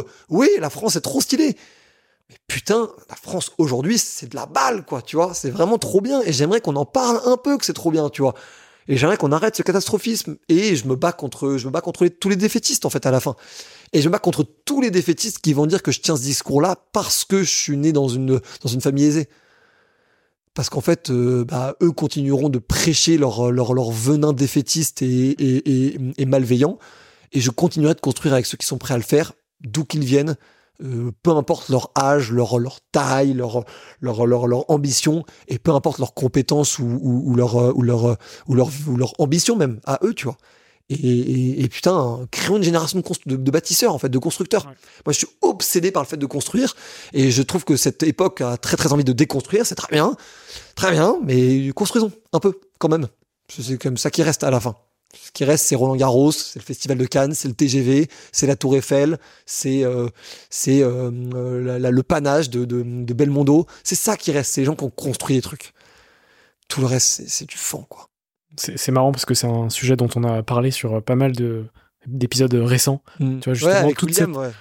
Pas que William, mais effectivement avec William aussi, toute cette né- négativité ambiante euh, où en fait on se rend pas compte, tu vois, de tout ce qu'on a. Et, et c'est clair qu'il faut, il faudrait juste plus de positivité euh, pour, euh, bah, pour euh, actionner autre chose que tout ce qu'on connaît actuellement, quoi. Complètement, et je terminerai juste par dire aussi, et tu as aussi un biais de sens, c'est les gens qui sont, pour le coup, tous des bâtisseurs ou des constructeurs, qui se retrouvent dans des écosystèmes et des lacs trop petits et qui se bouffent un peu entre eux. Grossissez le lac, les refs, tu sais, genre vraiment. Genre des gens qui se... 18 milliardième de, euh, je sais pas, euh, Ghostwriter ou, euh, enfin, ou, ou, ou, enfin, des trucs comme ça, tu vois. Je vais pas tous citer tous les jobs parce qu'en plus j'ai plein de potes qui font ces jobs-là et même moi, c'est certains services qu'on propose donc j'ai pas envie, mais élargissez les spectres, poussez les murs, voyez ce qu'on peut faire, quoi. Innovez, construisez des trucs, soyez fous, quoi. Soyez tarés, quoi. Pourtant, C'est on se fait d'ailleurs en vrai on se fait suffisamment chier pour que les gens tarés euh, maintiennent notre attention. Mais regarde William, tu vois, William de, de Boku, tu vois, que t'as eu dans un de tes épisodes. Ceux qui l'ont pas écouté, écoutez-le, c'est incroyable comme épisode. Le mec il est littéralement en train de chier dans une pub pour vendre ses toilettes, quoi. C'est quand même juste incroyable de voir ça, quoi, tu vois. Ou Damien Morin de Mobile Club qui fait sa pub en mode genre le mec trop cool, qui en a rien à foutre et tout. Ça, c'est, c'est cool de voir ça. Moi, j'aime voir ça, tu vois. M- Faisons ça. Faisons ça. Faisons pas une énième agence TikTok. Il y a déjà Slick qui sont très bons. Faisons pas une énième agence TikTok. Ouais, très, très, très aligné avec, euh, avec ce que tu as pu me dire. Euh, J'ai rajouté une question euh, Ouais. à la rentrée qui s'appelle la question reverse, où c'est toi qui prends le rôle Ah, de cool. host du podcast pour une seule question. Et du coup, s'il y a une question que tu souhaiterais me poser, ce serait laquelle? C'est quoi la question et à quelle personne serait cette question dont tu as le plus envie d'avoir la réponse? Ça peut être n'importe qui, mais c'est quelle question tu lui poses en particulier Worldwide Ouais, worldwide. C'est marrant parce que- Vivant, vivant. Bien sûr. J'y ai réfléchi euh, ces, der- ces derniers jours en plus. Et euh, j'aimerais bien poser une question à Jim Carrey, Ok. qui pour moi, euh, genre, fait partie des gens qui ont marqué l'histoire du cinéma, qui ont marqué l'histoire du cinéma de par beaucoup, beaucoup, beaucoup de choses, et, et qui ont aussi apporté justement une critique de la société américaine, même de la société mondiale. Euh, et si un jour j'ai la chance de, de le rencontrer et de pouvoir l'interviewer, euh, je pense que je lui demanderais juste s'il est heureux aujourd'hui, tu vois.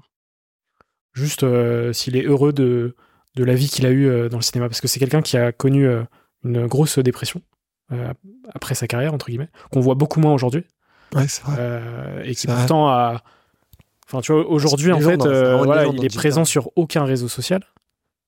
Il a quitté euh, Twitter, je sais pas, il y a 3-4 ans. Euh, Attention. c'est quelqu'un qui euh, justement au moment de sa dépression euh, s'est mis à la peinture et il, il publiait ses peintures sur, Twi- sur Twitter. Et du coup tu dis enfin c'est une légende vivante le gars. Enfin tu peux pas enfin ce serait un énorme tu vois un énorme kiff de pouvoir l'interviewer. Donc peut-être dans quelques années on espère. En vrai, en vrai, faut- tu vois, et en fait cette question de départ c'est une question qui peut paraître un peu bateau. Est-ce que t'es heureux? Non. mais qui en fait peut ouvrir le dialogue sur on peut faire un podcast de 3 heures derrière après Ouais, mais je pense que même en vrai, euh, juste cette question-là, après, euh, ça, ça, suff- ça suffit même à faire probablement un des podcasts les plus intéressants euh, euh, sur Jim Carrey ever, tu vois. Hmm. J'avais vu une interview, une interview de lui qui date euh, passionnante, tu vois, où il expliquait les mécanismes de l'humour et tout, et le mec est, mec est vraiment brillant, tu vois. Et il y a eu un, il y a eu un docu sur Arte qui est sorti sur lui euh, cette année, qui est légendaire, qui est dispo sur YouTube gratuitement. Il dure une heure, Ah, c'est incroyable. note. Donc, Ah, j'ai euh, vraiment ouais. le noté, parce que ça, pour le coup, Sur la chaîne YouTube de d'Arte, t'as euh, t'as un docu sur Jim Carrey de 60 minutes qui est incroyable. c'est ouf. Arte, euh, Arte le son, Arte, les exactement. Vraiment. Ils font des programmes de fou et c'est gratos. Surtout, alors si vous voulez un petit truc en plus sur Arte, il y a un documentaire sur BlackRock que je vous recommande. Euh... Ok, c'est noté. Que je vous recommande, qui est absolument dingo, qui explique comment BlackRock en fait est en train de devenir une des sociétés les plus puissantes du monde. Voilà. Et c'est vraiment passionnant parce que là, pour le coup, c'est pas juste la vidéo de, de n'importe quel youtubeur qui dit BlackRock sont les méchants. C'est Arte qui te fait un reportage avec des interviews de gens qui bossent chez BlackRock et tout. Enfin, un truc euh, très très sérieux, tu vois. Et bon, on mettra tous ces liens en description. Euh, il me reste deux petites questions. Vas-y. Euh, Est-ce que tu as une ou un entrepreneur à me conseiller pour un futur épisode? Bah, je peux pas, ne peux pas avoir dire ça ne pas te dire Jules Simian, tu vois. Évidemment, Jules. Ouais. Gros, gros crack, euh, qui est vraiment en train de bâtir un réseau social et je pense que rien que cette phrase-là suffit à montrer à quel point le type est barré. Et ambitieux. Et qui a été sorti, sorti l'année dernière, si je dis pas de bêtises. exactement. l'année dernière, ouais, putain, effectivement, tu vois. Et dernière question que je pose sur absolument chacun de mes épisodes, c'est quoi pour toi une ou un euh, entrepreneur? Euh, je vais faire deux définitions si tu, me- si tu me permets. Euh, je vais faire une définition, on va dire, stricto sensus la vérité, que la vérité et pas de, de trucs philosophiques, c'est quelqu'un qui est son propre patron. Pour moi, c'est ça la définition la plus universelle. La définition qui, moi, m'inspire, c'est quelqu'un qui a la capacité et la liberté d'inventer ce que les autres ne peuvent pas. Et donc, je mets vraiment une grosse, grosse, une grosse emphase sur euh, la partie inventeur de l'entrepreneur, qui est moi probablement ce qui me passionne le plus. Et quand je dis inventeur, je dis pas des gens qui inventent des trucs genre Internet ou euh, la photo. je dis ne serait-ce que euh, inventer des systèmes, inventer des marques, inventer des, des communautés et tout. Ça, je trouve ça innové, quoi.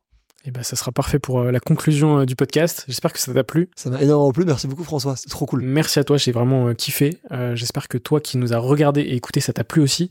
Euh, on mettra tous les liens en description. Euh, tout ce que je peux te souhaiter, bah, c'est finalement un maximum de kiff euh, dans tout ce que tu vas faire dans les prochains mois, les prochaines années. Et puis, euh, et puis on peut se donner rendez-vous, je sais pas, euh, sur le chapitre 2, à la fin du chapitre 2. Avec, avec, avec, avec très grand plaisir. Et moi, je kifferais bien aussi que tu reçoives un, je sais pas, je pense que tu n'en as jamais, jamais eu, mais que tu reçoives un milliardaire.